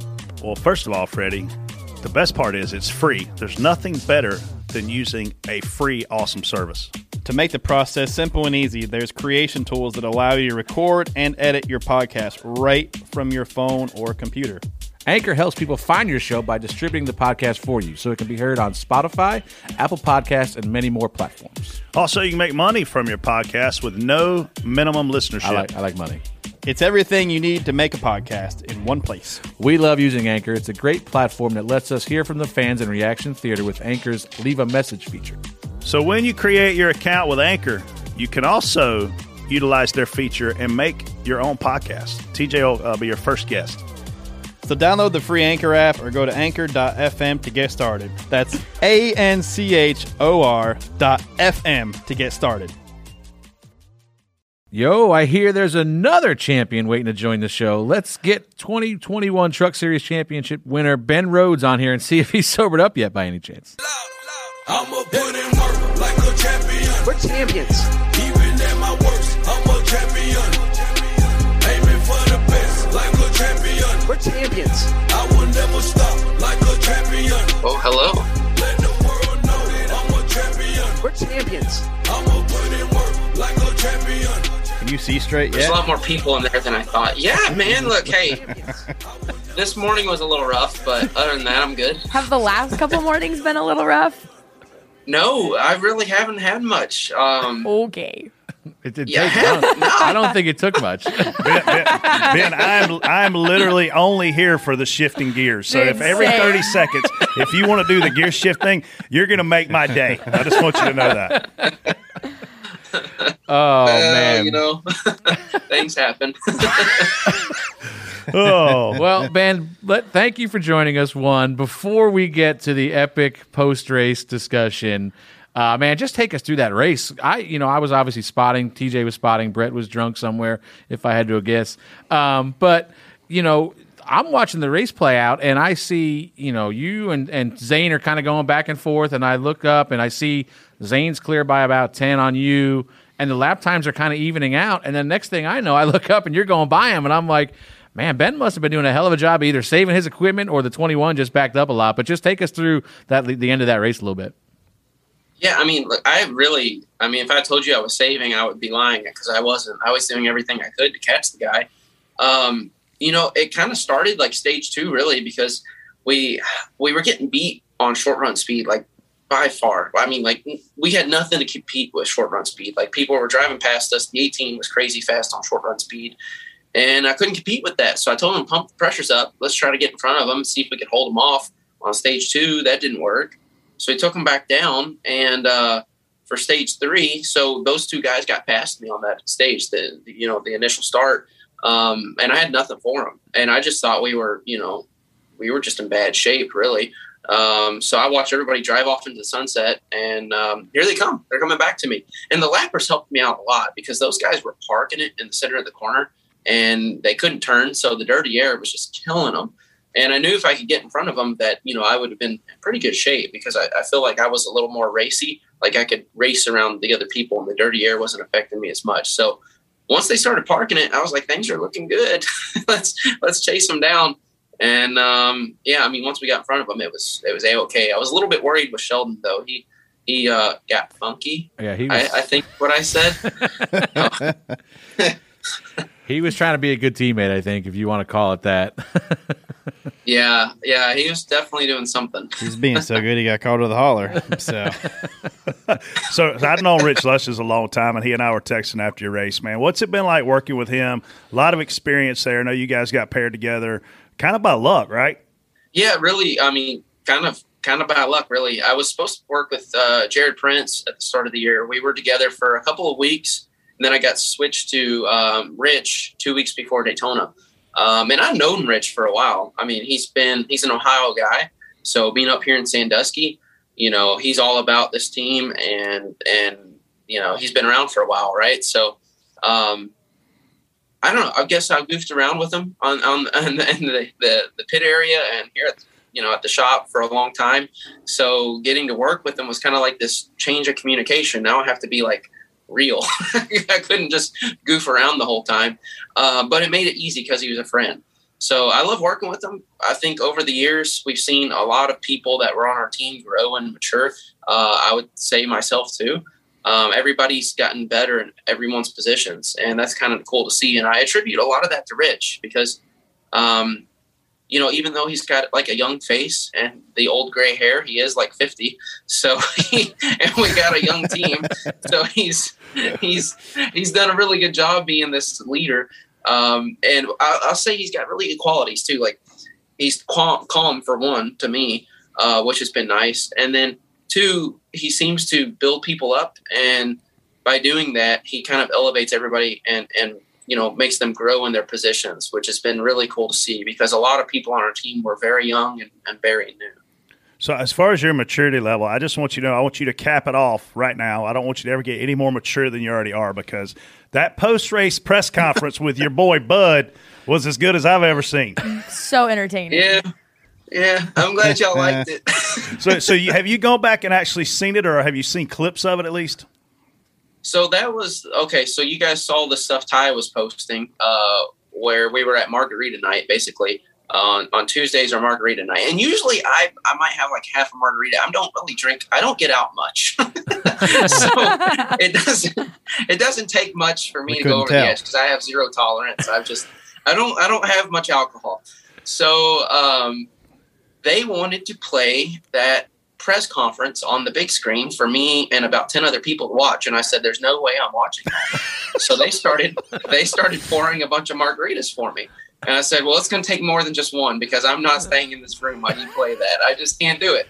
So last night i watched it for the first time and um, yeah it was awesome. the the part of the the part of the press conference that I could 100% relate to was when you're up there doing your thing, obviously maybe slightly intoxicated, and you said that your wife was giving you the death stare from the side of the room. I was like, I've been there. I know that stare. Yeah. I've been there multiple times. Between the gear shifting and him going, I was pissed. Pissed. I was like, wow, I'm relating to this, but mine's usually not on a press conference. I love the mamma. There was a bad mamma jamma in there somewhere. yeah, yeah. So she she gave me that death stare, and I knew I was like, man, I'm in trouble. So Rich saw the death stare too, and he he he brought in like a rum and coke for her. And uh, by the end of the day, I was no longer in trouble. yeah, that's, Rich. Rich is a key guy You on said that. he's a great leader. That just goes to prove it.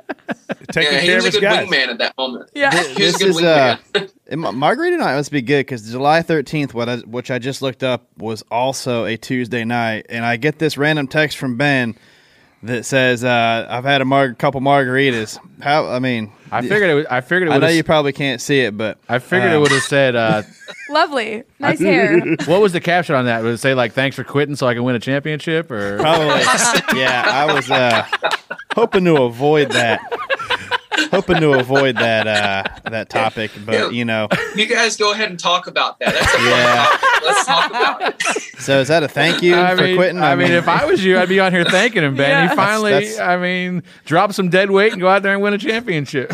that that's kind of what I was thinking. Um, old, old TJ 2.0. yeah. So, yeah, you're welcome. Mm. Hey, well, congratulations. We uh, Next we're, topic. we're happy for you. But before you go, you got to give us one good gear shift thing, man. Come on, one good one. hey man, congratulations! We're all super happy for you. Uh, thanks for joining us here, man. Uh, anybody before you want to go, but anybody you want to shout out or anything, your sponsor wise, people that helped you out. Yeah, absolutely. Like so, ThorSport. I mean, number one, giving me the opportunity to race. But we've got Bombardier in the truck. We've got Farm Paint. We've got Tenda. We've got Menards. We've got Vivitar and Sakar. We've got a lot of really good people. So I wish I had a billboard here to like read everybody off. But I've also got Wally X and, and Bell Racing Helmets. They've helped me a lot this year. So a lot of good people, and of course Duke and Rhonda. Um, I've said it before and I'll say it again. I wouldn't be racing without them right now. So I'm like super super super grateful for for you know them giving me an opportunity because I, I wouldn't be here with this big thing behind me without those people I, I think you left out Anheuser Busch, but we'll let you slide on that one. Yeah. well i'm hoping they'll come on board i mean like we've been trying I like I liked your marketing campaign. I mean, speaking of Duke, a lot of people don't realize this, man. He loves racing. I mean, there there are a few owners in this sport, Matt Kaulig being one of them. Uh, there are a few owners in this sport that truly just spend their own money to race, and Duke's one of those Yeah. guys. yeah he to me he is a true 100% old school nascar team owner. Like he calls people up and says i like you. I think you can drive. Come race my truck. You know and nowadays it's it's you know i like you but how much money can you bring with you? And he doesn't he's he's all about you know finding it out himself. He's a he's an old school nascar team where you you get a driver and we'll find the sponsorship and let's go win some stuff. And and i love that. And the fact too that he's just he's as supportive it as anybody i've met. Like a lot of this the the growth that i've had on the track um, comes from some of the stability he's given me. You know the fact that i'm not having to be scared for my life and think i have to win every lap. Like i know that he's okay with as tj's taught me he's okay with the fifth place finish so long as i'm not wrecking his trucks TJ didn't teach you that. Let's be honest. Hey, I mean, Miles, I heard Well, Derek Kraus he's had needs me. Derek Kraus must need me. hey, well, shout out to you, Duke, Lynn, for getting you on. David Pepper, he's been around a long time up there since day one. So, uh, really, really happy for you guys, your organization, man. Good stuff. Please win again, and please drink another Bud, Bud Light at the press conference. yeah. Hey, you know, guys, it's not it's not very often we get a cup guy on the show. You know, Ben made his first career cup start this year as well. So, big year for Ben Rhodes. Hey, hold on. But yeah thanks tj did I did I see Rich drink a beer out of your shoe? Did, did that Oh, happen yeah. in Victory Lane? Yeah, it was about that. half a bottle of my champagne. Yeah, I, took, I took that thing off and I filled it. I mean, I filled it up till it was coming out the laces. Uh, Oh, we'll have to- nasty. We'll have to talk to Rich about that. But, all right, man. Thanks for coming on, man. We appreciate it. Congratulations again, and uh, good luck next year. Yeah, thanks, guys. See you, ya, man. Appreciate it.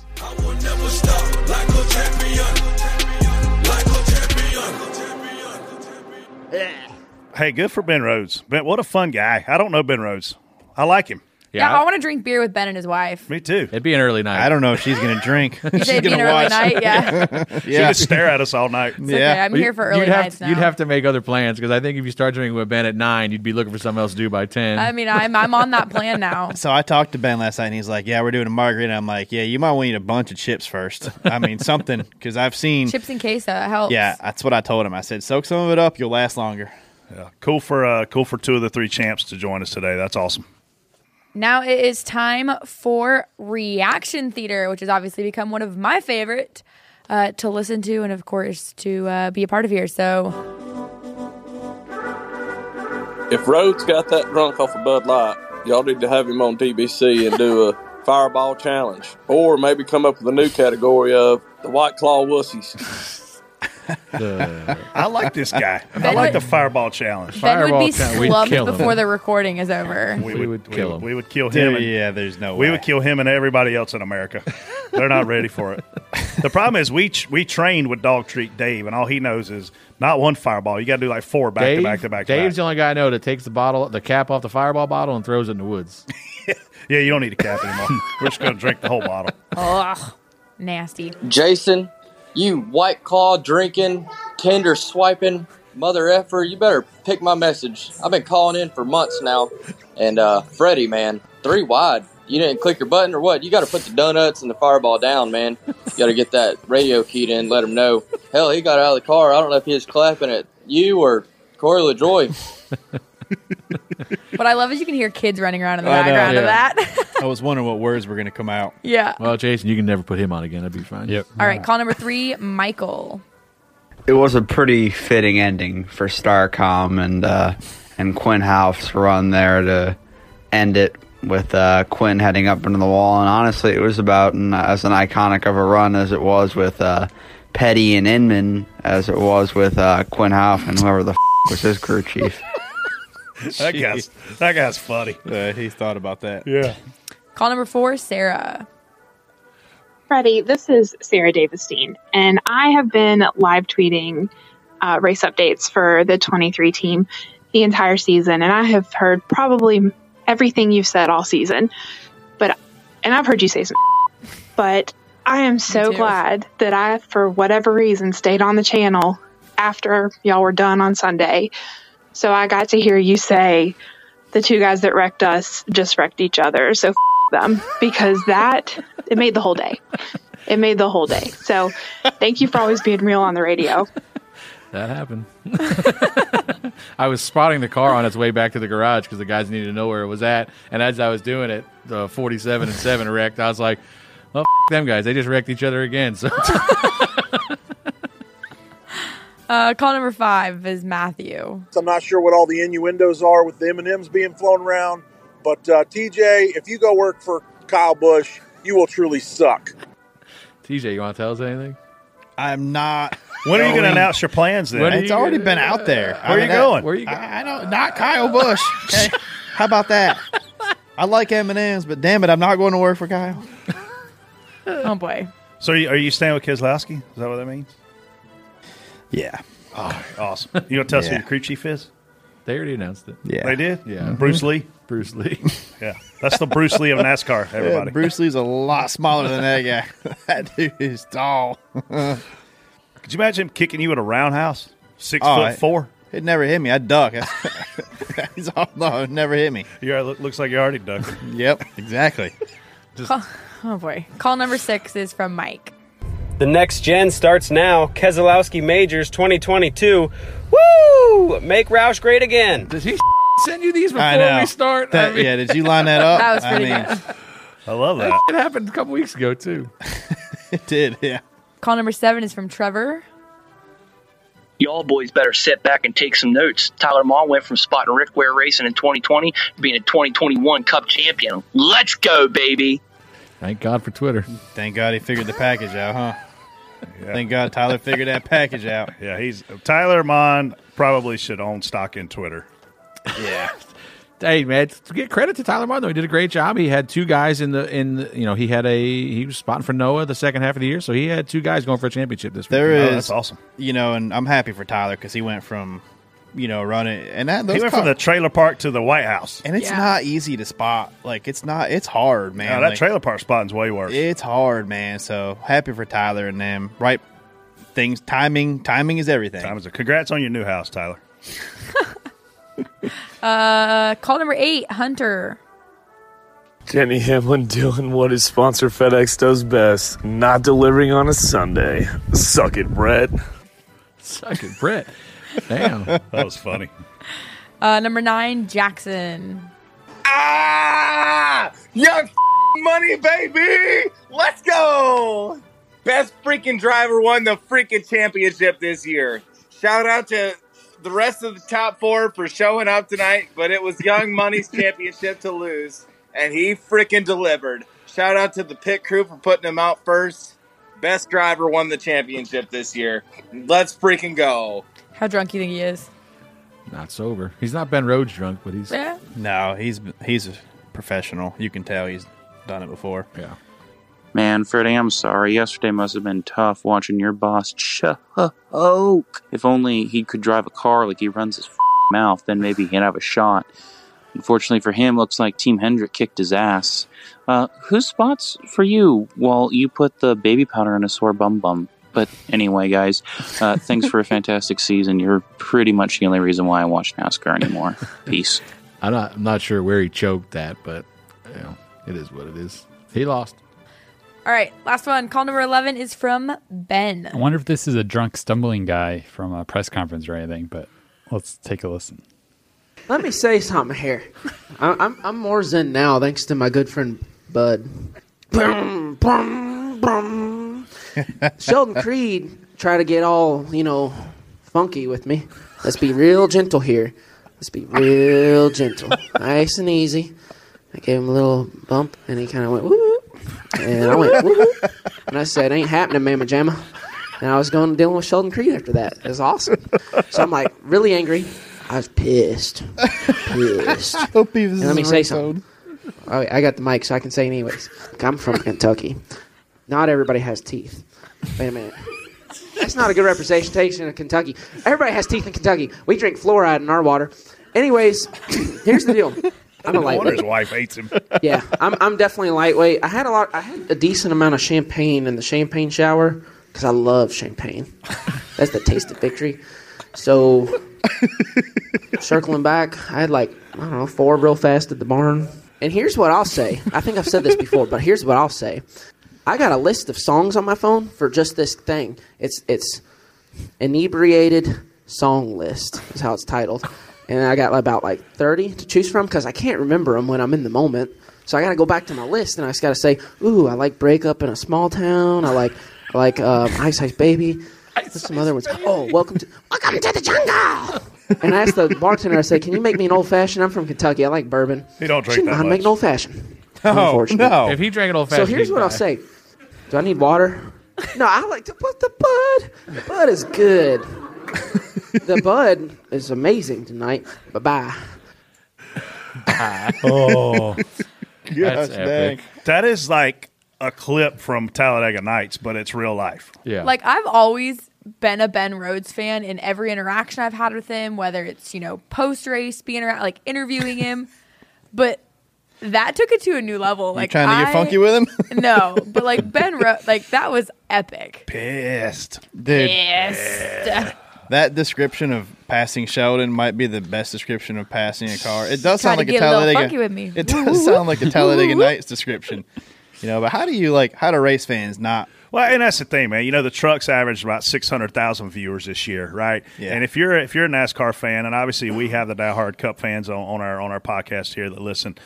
That's what makes that series awesome. It's it's personalities and it's the show they put on. And look, it is a wreck fest a lot of of weeks, but that's why the truck series exists. Yeah, It's And I- also why it needs to be at short tracks every week. And it's good that you know, you know the he got to break out right there and and show this side of him because I mean, how do you not watch that and, and smile? You know what I mean? Like, I mean, that's just a guy happy winning the championship. You know, I just every time I see him, I just want to see him change gears. Boo, boo. that makes it worth it.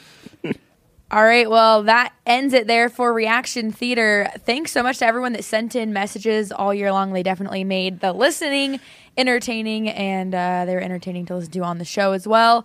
Uh, if anything happens over the off season, send Jason a message on anchor.fm backslash door bumper clear. You can click the message icon. Uh, let us know what you guys are up to, your silly season predictions, whatever it is. And give give Jason some work over the offers uh, over the off season, and uh, maybe it'll make it on potentially a Christmas episode. We'll see. Offerpad question of the week. Thanksgiving right around the corner. What does Thanksgiving normally look like in your home, Brett? Christmas. Yeah. That's a fact. Hey, Do you have your Christmas tree up yet? my Christmas lights are going up today. Love that. When, I, when I left, I my, assure you- Is it- when is I my left, buddy? Yeah, when I left my house, uh, TJ's buddy was at my house putting up my Amish? Christmas lights. So Yeah. while we're eating turkey and dressing, we're going to be singing jingle bells. So there's uh, some little loser walking around the shop, Jonathan Davis. Um, he lives across the street from me, and he was in his front yard putting his up the other night. And my buddy Amish, who does my Christmas lights in the air, he's really good at it. He leaves it hanging there. They're already up. I just go out there and I just plug him in, turn them off, plug, and it like lights up. He looks over there and just turn them off. So, but yeah, Amish does a does a really good job. John Stewart, right? John Stewart. So if you need Christmas lights in the area, you don't want to deal with it. Yeah, send us DMs. We'll send you his number. Yeah. Uh, my house for Thanksgiving is empty because I am at the Turkey Derby. So I'm modified racing. I, I go to my parents' house. I go back to Long Island. The Turkey Derby's in Jersey. I go back to Long Island for Thursday, and then I go straight to Jersey for the weekend to, to race modifieds. Jimmy Blewett, Wall Stadium. If you're in the area, come out. You're going to Islip this weekend? I am. I'm uh my house is pretty empty too because I'm a neat freak and I hate for it to get messy. So it's always better to be somebody else's house. Yeah, There you go. Uh, uh, South Carolina plays Clemson. As soon as Mm. Thanksgiving is over, I'm hauling butt to Columbia. Go Gamecocks. No Cowboys. No, It's a Go- different. It's a different league. It's NFL. Oh boy. Go get a cash offer on your home today with our presenting sponsor of OfferPad.com.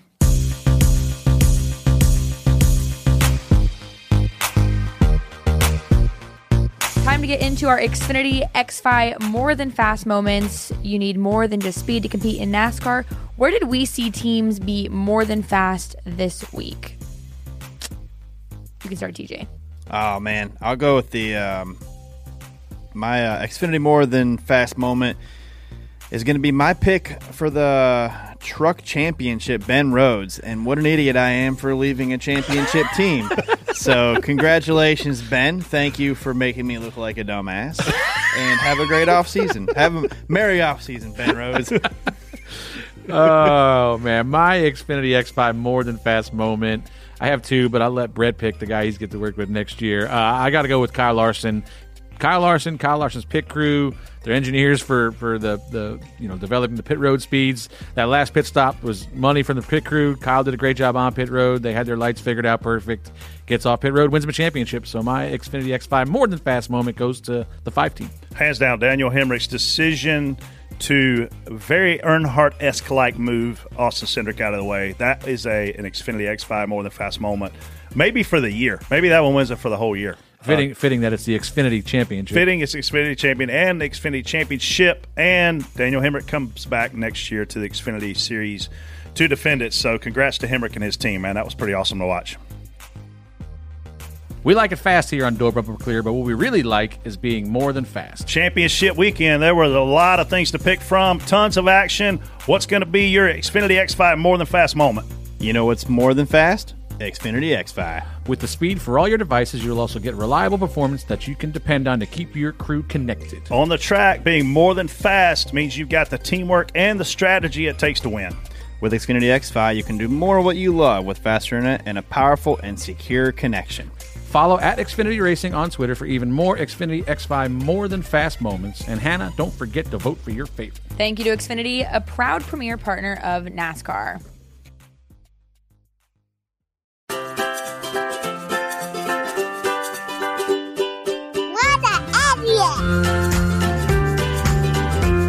And the moment you guys have been already, you know, prefacing this whole show. This Mm. week's What an Idiot award goes to Brett. TJ Majors. Who knew that Kyle Larson would figure this package out this fast and win 10 races, an all star race, and a cup championship? What an idiot. I don't know.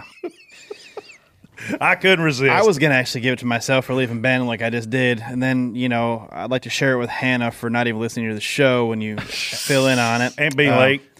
And being late Just thrive- I'm thriving today. That's what I said. Yeah. So I mean, I'm just gonna split. How it many up. weeks? How many weeks do we have before the next show, Jason? Or I mean, we're, I don't know. I'm assuming they're going to drag us back in here for a, month? Christmas episode. Yeah, a month and a half. So I'll, you know what? I'll just run down a list here. I've got a whole bunch of them. Let's see. Uh, somebody threw the green flag in truck practice with 34 seconds left. Idiot. Um, there's a NASCAR sign in the garage this week that said we're going to California twice next year. We're going three times. Idiot. Uh, whoever made the concessions prices in the infield. I seen Chase Cabre posted a picture of it. They're thirty-seven dollars for a cheeseburger. Idiot. Uh, the nine, the nine car. Me and TJ are watching this live as it happened. Uh, the the 19's coming off pit road. The nine's got the lead. Yellow comes out, Mm, and the nine backs down and lets the 19 beat him off pit road instead of throttling up to chase tra- uh, trap my lap down. Well, you can't really throttle up, but he definitely slowed Oh, down. Oh, you could throttle up. I seen the 11 do it to you or the two car somewhere. Um, no, that was Mar- that was Martinsville. Yeah. Uh, so then the 11 should have had a penalty. Whoever didn't call that was probably an idiot. Uh, Joey Gase for being in the bottom lane as the two leaders came to the checker flag. Sunday afternoon. Uh, you're an idiot. Uh, and my final, what an idiot, the one I was going to pick for the week. Unfortunately, I feel bad for this kid, but it happened. Trevor Huddleston uh, cost his teammate a Oh. championship by thinking the race was over when it wasn't and lifting out of the throttle and allowing Jesse Love to pass him on the last lap, which essentially tied them for the championship and cost Drew Parker, his teammate, the championship. Jake Drew. Jake Drew, sorry. Drew Parker's a, a friend of mine. Oh, my gosh. Uh, but yeah, I don't know what happened there. I don't know if miscommunication with the spotter, what happened, but uh, damn, damn, man, lifted and one and two on the last lap and allowed the guy to pass him. He thought he took the checker He when was- in fact the leader behind him took the Yeah, checker. the leader was right behind him, so he thought he took it and lifted, and that Like if I was Jake Drew and knew that my teammate was the reason. I guess they're really good Jess- friends. yeah, Sounds like they're they're their interview. Irwindale kids. They grew up together, but oh. Still want to kill him. oh man, Unfortunately. there was a lot of confusion. I listened to that race, and no one knew who won. I've who the never known ARCA to be confusing. That's yeah, first. shocker, right? Oh man. Did you you spotted that right? I can't No, remember. no, I didn't do ARCA race. Oh my gosh, that It was a can't wait to do another ARCA race. So like, yes, you can. Says You no one ever. we take the green flag real quick, and we and like six cars from like 25th to 30th all cut the apron uh, too early before the start finish line. They black flag one of them. Like, how do you not? How do you not black flag all of them? It's ARCA.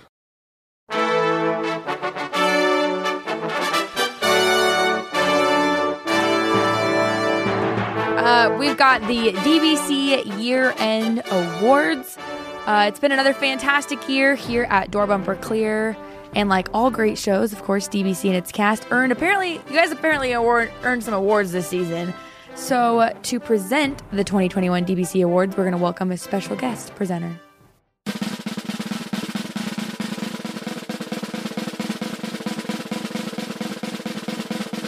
Ah. Oh, the boss Oh, man's the boss here. is here. The senior vice president, We must be doing really good these days. Davis wants to come on DBC. executive director. I was like, they kicked me out of the chair for Davis. I'm just here to help you get your ratings up. I think you're here to help get your ratings up. My ratings are just fine. you know, I've sold a lot of, I've sold y'all as a big deal, and you know, now I'm starting to get worried. I mean, after a couple years, I was worried after the I'm- 1st I'm week. afraid I've started to lie to people. I'm like, no, really, they're no, really, fans love them. Or uh, no, really, NASCAR digs this podcast. They call love meetings with us. They Wanna- love us so much. I mean, Yeah. they want to talk to us. I mean, face to face. Hey, Schultz.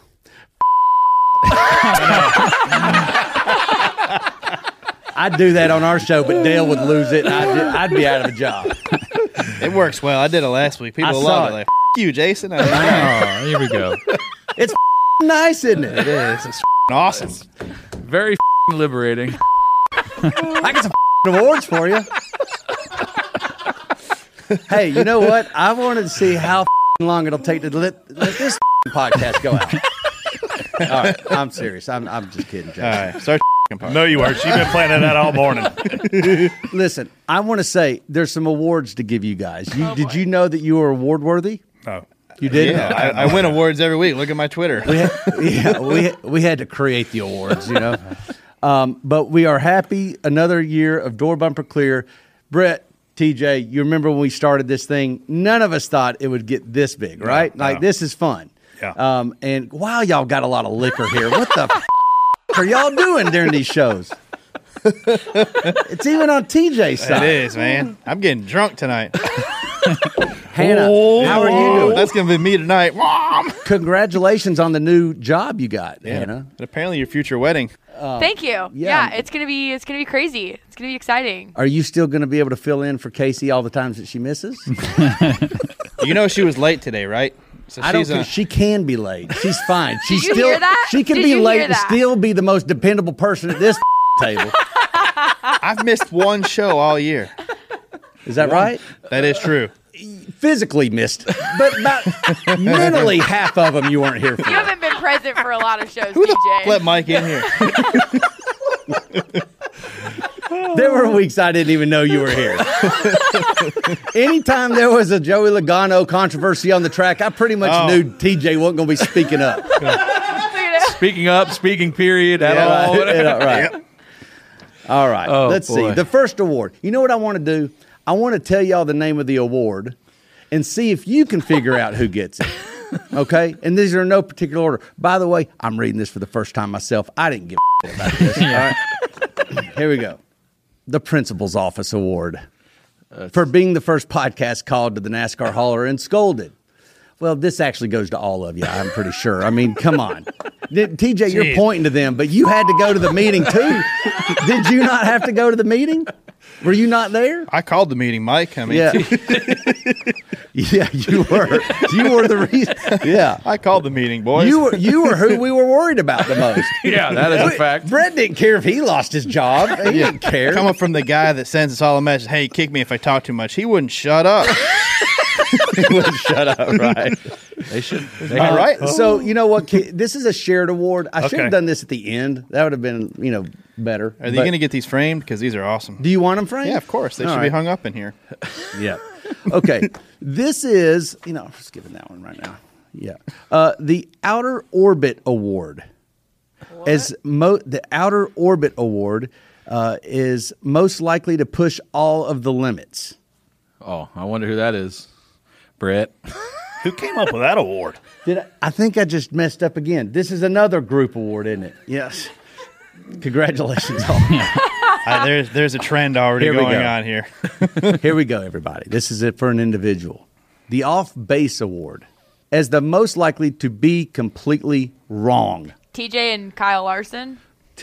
Probably TJ. Okay, let's have a discussion here. No. You say TJ. Hannah says TJ. I say Brett because Brett's opinions are either they're about twenty percent of the time they're right, and the eighty percent of the time they're completely wrong. Well, an opinion isn't right or wrong, is it? An opinion's an See, opinion. he's wrong again. Yeah, right. Yeah. So you know- Do we have to go? Do we need to keep I debating mean, do we who need, wins I don't think we got to go any further. congratulations, TJ. You just you just proved why you're the off base award. That's the Kyle Larson Award. So just go ahead and put that down Congratulations. there. Yes. What was it you got wrong with Kyle Larson? Well, it wasn't really. Okay. Did you say he was going to have a down year? No, I, I said it was. he said it was going to take him forever so to figure out a package. I didn't expect the Hendrick cars. I didn't expect the Hendrick cars to be, you know, seven tenths of a second faster than the whole field every week, and you know, but they were. And he, he, somehow managed to beat the other three Hendrick cars every week. Seemed Yeah. like Yeah, you were yeah. you were off on that. good one. for him. just a little All bit, just a little. He only had ten wins. Um, I'll go ahead and do this one. Uh, the Pigpen Award is most likely to leave a mess behind. Casey. That's obviously Casey. This is a unanimous decision. the is- fans have voted. Yes. Casey Boat. We, she, uh, she. Do we have her on Zoom? Do we have her to accept this? On no, she didn't show up for that either. All right. Uh, you know what? We'll throw that in the group award pile. Okay. The Delicate Daisy Award as most likely to dish it but not take it. Oh, oh Brett. Brett, Oh, hell the no. block, the blocking king of the Twitter. Dylan's pointing How to me. many? Okay, hold There's on. no way. How many? You're talking about TJ? But There's no way. Okay, TJ. There's a vote for TJ. There's a vote for Brett. it's I'm, Brett, I'm going to it's- vote for Freddie. It's a unanimous. It's decision. unanimously Brett. Yeah. It's unanimously Brett. This race is tight. We may have to go to Hannah for the deciding. Hannah uh, knows who it is. Look at Brett's block list on oh, Twitter. it's Brett, hundred percent. It's a long one. Holy it's a long cow. one.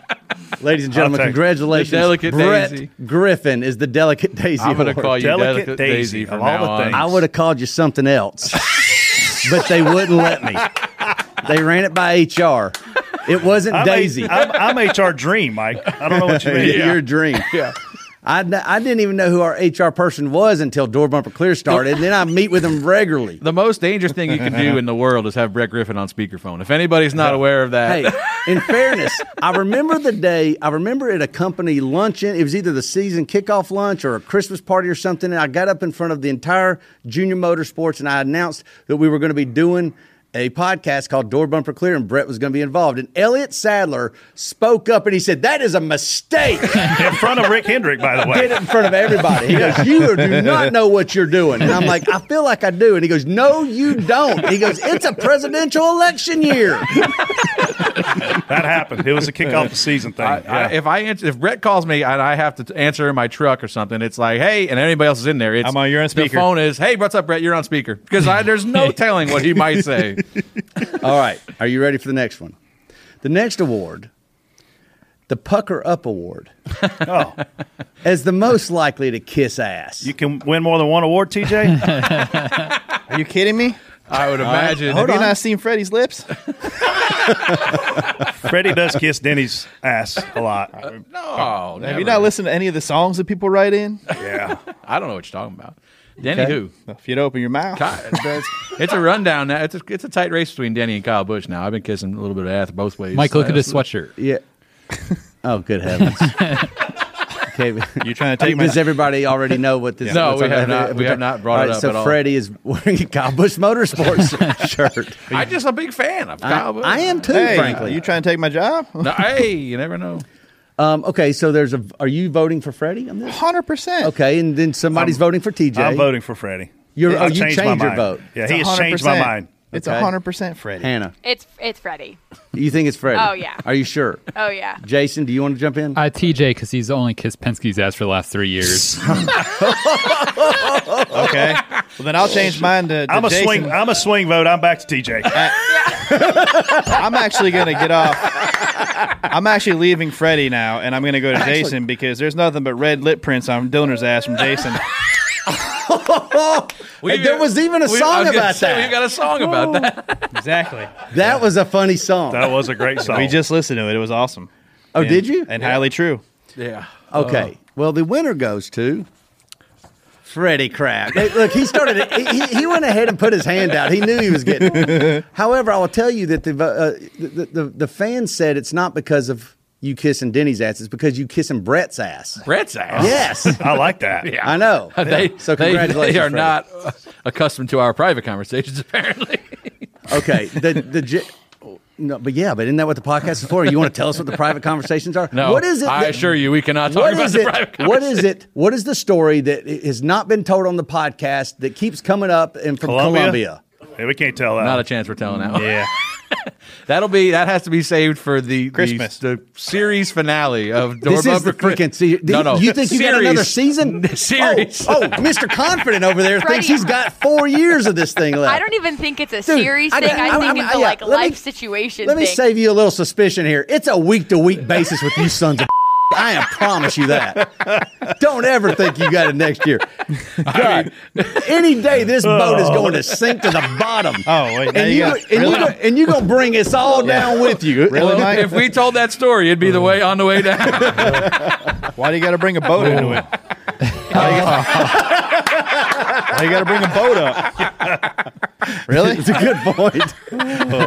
We got to talk about boats That's again. That's the funniest you ever said on here. that is funny. You had to wait until the last one. All right. Uh, the final award is the Janitor Award as the best at cleaning up messes. Jason. That is also That's that is definitely Jason, Schultz. Yes. Yeah. The MVP of Door Bumper Clear. Here's what I want to know, far. J- Jason. Did you create the award? I did you not. give yourself I an did award? Not. I petition not to have an award, but I our social Casey- media. Casey just leaves a mess every time she's here. Listen. I don't. No, but he cleans up a lot more than that. I know. I was just trying to get off the hook. Yeah. Creating your own award is like giving yourself your own nickname. You know what I'm saying? It's like it's, there's a rule against that. Yeah. Schultz. Do you have a nickname? No. You're lying. Claw. You have. We've gone this long and Schultz doesn't have a nickname. No, we're gonna ask Someone that. called What's him a that little White Claw kid? His wussy. buddy. What's the little kid? that the Andrew. Walter Cron. Yeah. Uh, Walter Cronkite. Yeah, that kid that went to that school, Andrew. We'll ask him. Andrew Curlin. Yes. Um, listen, that was the last award, I think. Is that the last award? Yep. Uh, I want to tell you, though, I appreciate all y'all do for uh, Dirty Mo Media. It's a lot of fun. I love listening to this show. I love it when people sit there and think we're in competition with each other on social. You inflame that, by the way, Brett. You I'm know, sorry. The delicate Daisy over here sits there and gets a, you know, but if somebody says that the Dale Jr. download's better, then he probably blocks them. Oh yeah, They're gone. They gone. I don't even think it takes that much. Um, but I'm telling you what, man, this is what we're this is this is what it's all about. I love this show. It's a good show, and man, you know what? If you ain't getting into the NASCAR hauler once a year, then you probably ain't even doing your job, right? Yeah. I'm, I'm three consecutive years doing a great job then. Thanks. Dang, that's how often you've been. Oh, yeah. Yeah. What'd you, what'd you do the other times? Uh, the first time I about how hot it was at Chicagoland Speedway and that we didn't have any water on the roof. That was my f- that was my inaugural trip to the NASCAR Oh, hauler. solid. Um, yeah, every other time It was it's been hot related to Dirty Mo Media. So thanks for that, Mike. Appreciate it. You're welcome. No, thank you. Brett's got his own seat. Right. y'all would have loved the call I had to make to Dale Jr. about y'all sons of that day. Well, Here is what has happened, Dale. they have been talking some more about the sanctioning body. Poor Dale. He gets a lot of phone calls about us. I feel like. Yeah, yeah. You think? Text messages, phone calls. Yeah. You guys are so damn mean. Yeah, you are. I love M and M's.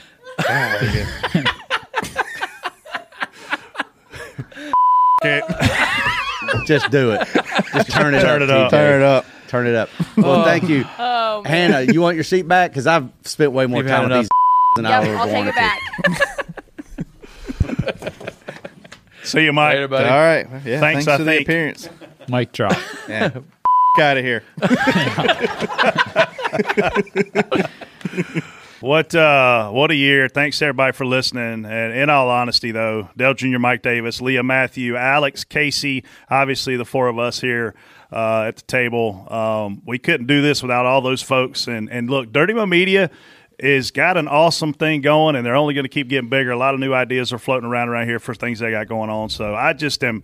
TJ and I were dumb luck enough to to be able to start this four or five years ago On a little couch in that room on right a little there. couch. I mean, Mike came to us and said, "I've got an idea. I want to do this." And and and literally, when he announced it, that's exactly how it went. Elliott stood, ra- raised his hand in front of God and everybody, and told him why they should not put me on a microphone. But it's uh, it's been a lot of fun. We've had a ton of laughs. I've shed some tears on here. We've got big man Freddie to cry this year. Uh, but but without you guys listening, none of this would be possible. You cried too. I said I've shed some tears on here. Oh, here. okay. Yeah, yeah. I didn't cry. I just had tears in my eyes. Yeah. The same guy made us cry. Same guy made both of us cry. Yeah, it was Bodie. Bodie. Yeah, both of us. Yeah, but what a year! Um, Thank yeah, y'all. Uh, obviously, thanks to everybody here, Dirty Mo, uh, Jason, uh, for as much crap as we give you. You, like Brett said, are the MVP of this deal. You you bring all this nonsense together and, and put it out, usually in a timely fashion. I don't know. Sometimes like, people complain. It's never fa- it's never fast enough either. It's never fast enough. Um, but yeah, thanks to you, uh, Alex. Where I guess he took the day off on our last show of the year. Uh, we got my, my big goof buddy Dillner in here helping out as always, uh, and just everybody, Hannah for filling in. Hopefully, you can continue to fill in next year. I know you're gonna be busy, uh, and then these two idiots for having me join them a couple years ago. But uh, yeah, it's been fun. I love you, fans. I know me. We all Brett don't go to the races anymore, but. Uh, we had we signed a guy's arm. I mean, two weeks ago. He got it tattooed. I saw that. Yeah. It's unbelievable to me, Alan. Uh, but all the fans, we see him all the time, and it's just so much. It's so cool to interact with you guys on either on social media or on you know in person there. So just lo- love all the fans, love what we do here, and uh, hopefully we'll continue on for a long while. Just to wrap it too, for DBC picks, Freddie or champ, Bud. Oh yeah, we knew that. Oh, you're let TJ me won say at Phoenix anybody? by picking the worst driver. I don't get to say bye to anybody. Okay. No, you can say bye, we're and then I'll do the usually- close. We're just used to you not It- saying anything. well, it's you're, you, it's just the same people, man. It's uh, all the people that put it together: Jason, Dillner, Alex, Hannah when she shows up. Um, Casey, when she shows up, we have to have two of them because they're- they don't, you know, neither one can put a full season together. Mike Davis for the idea in the beginning. Um, all the fans, man, it's that's where it's at. All the people that go to the track that you don't realize how many people listen to this stuff during the week and look forward to it. So I think I think people are now aware how many people listen to this stuff. It's a but, lot. I mean, but it's cool. It makes it. I mean, it's fun to walk by people and be like, "Hey, man, love the show." It's random. pl- Totally. It, It's funny. They say something else to me. I can't remember what it is right now. TJ I- sucks. That's it. I literally went to the middle of absolute nowhere this summer with the World of Outlaw late models.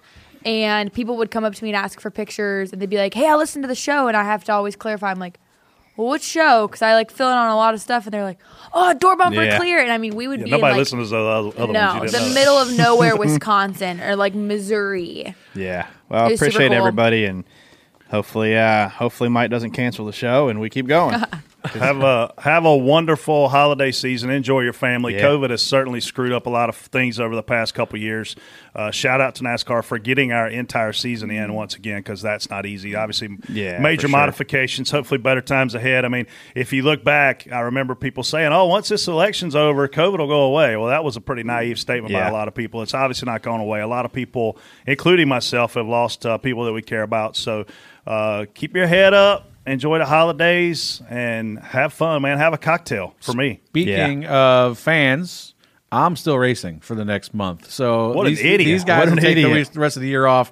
I'm going Riverhead Raceway this weekend, Islip 300. I'm going to Wall Stadium Turkey Derby weekend, which is the Saturday after Thanksgiving, and I will be at the Snowball Derby.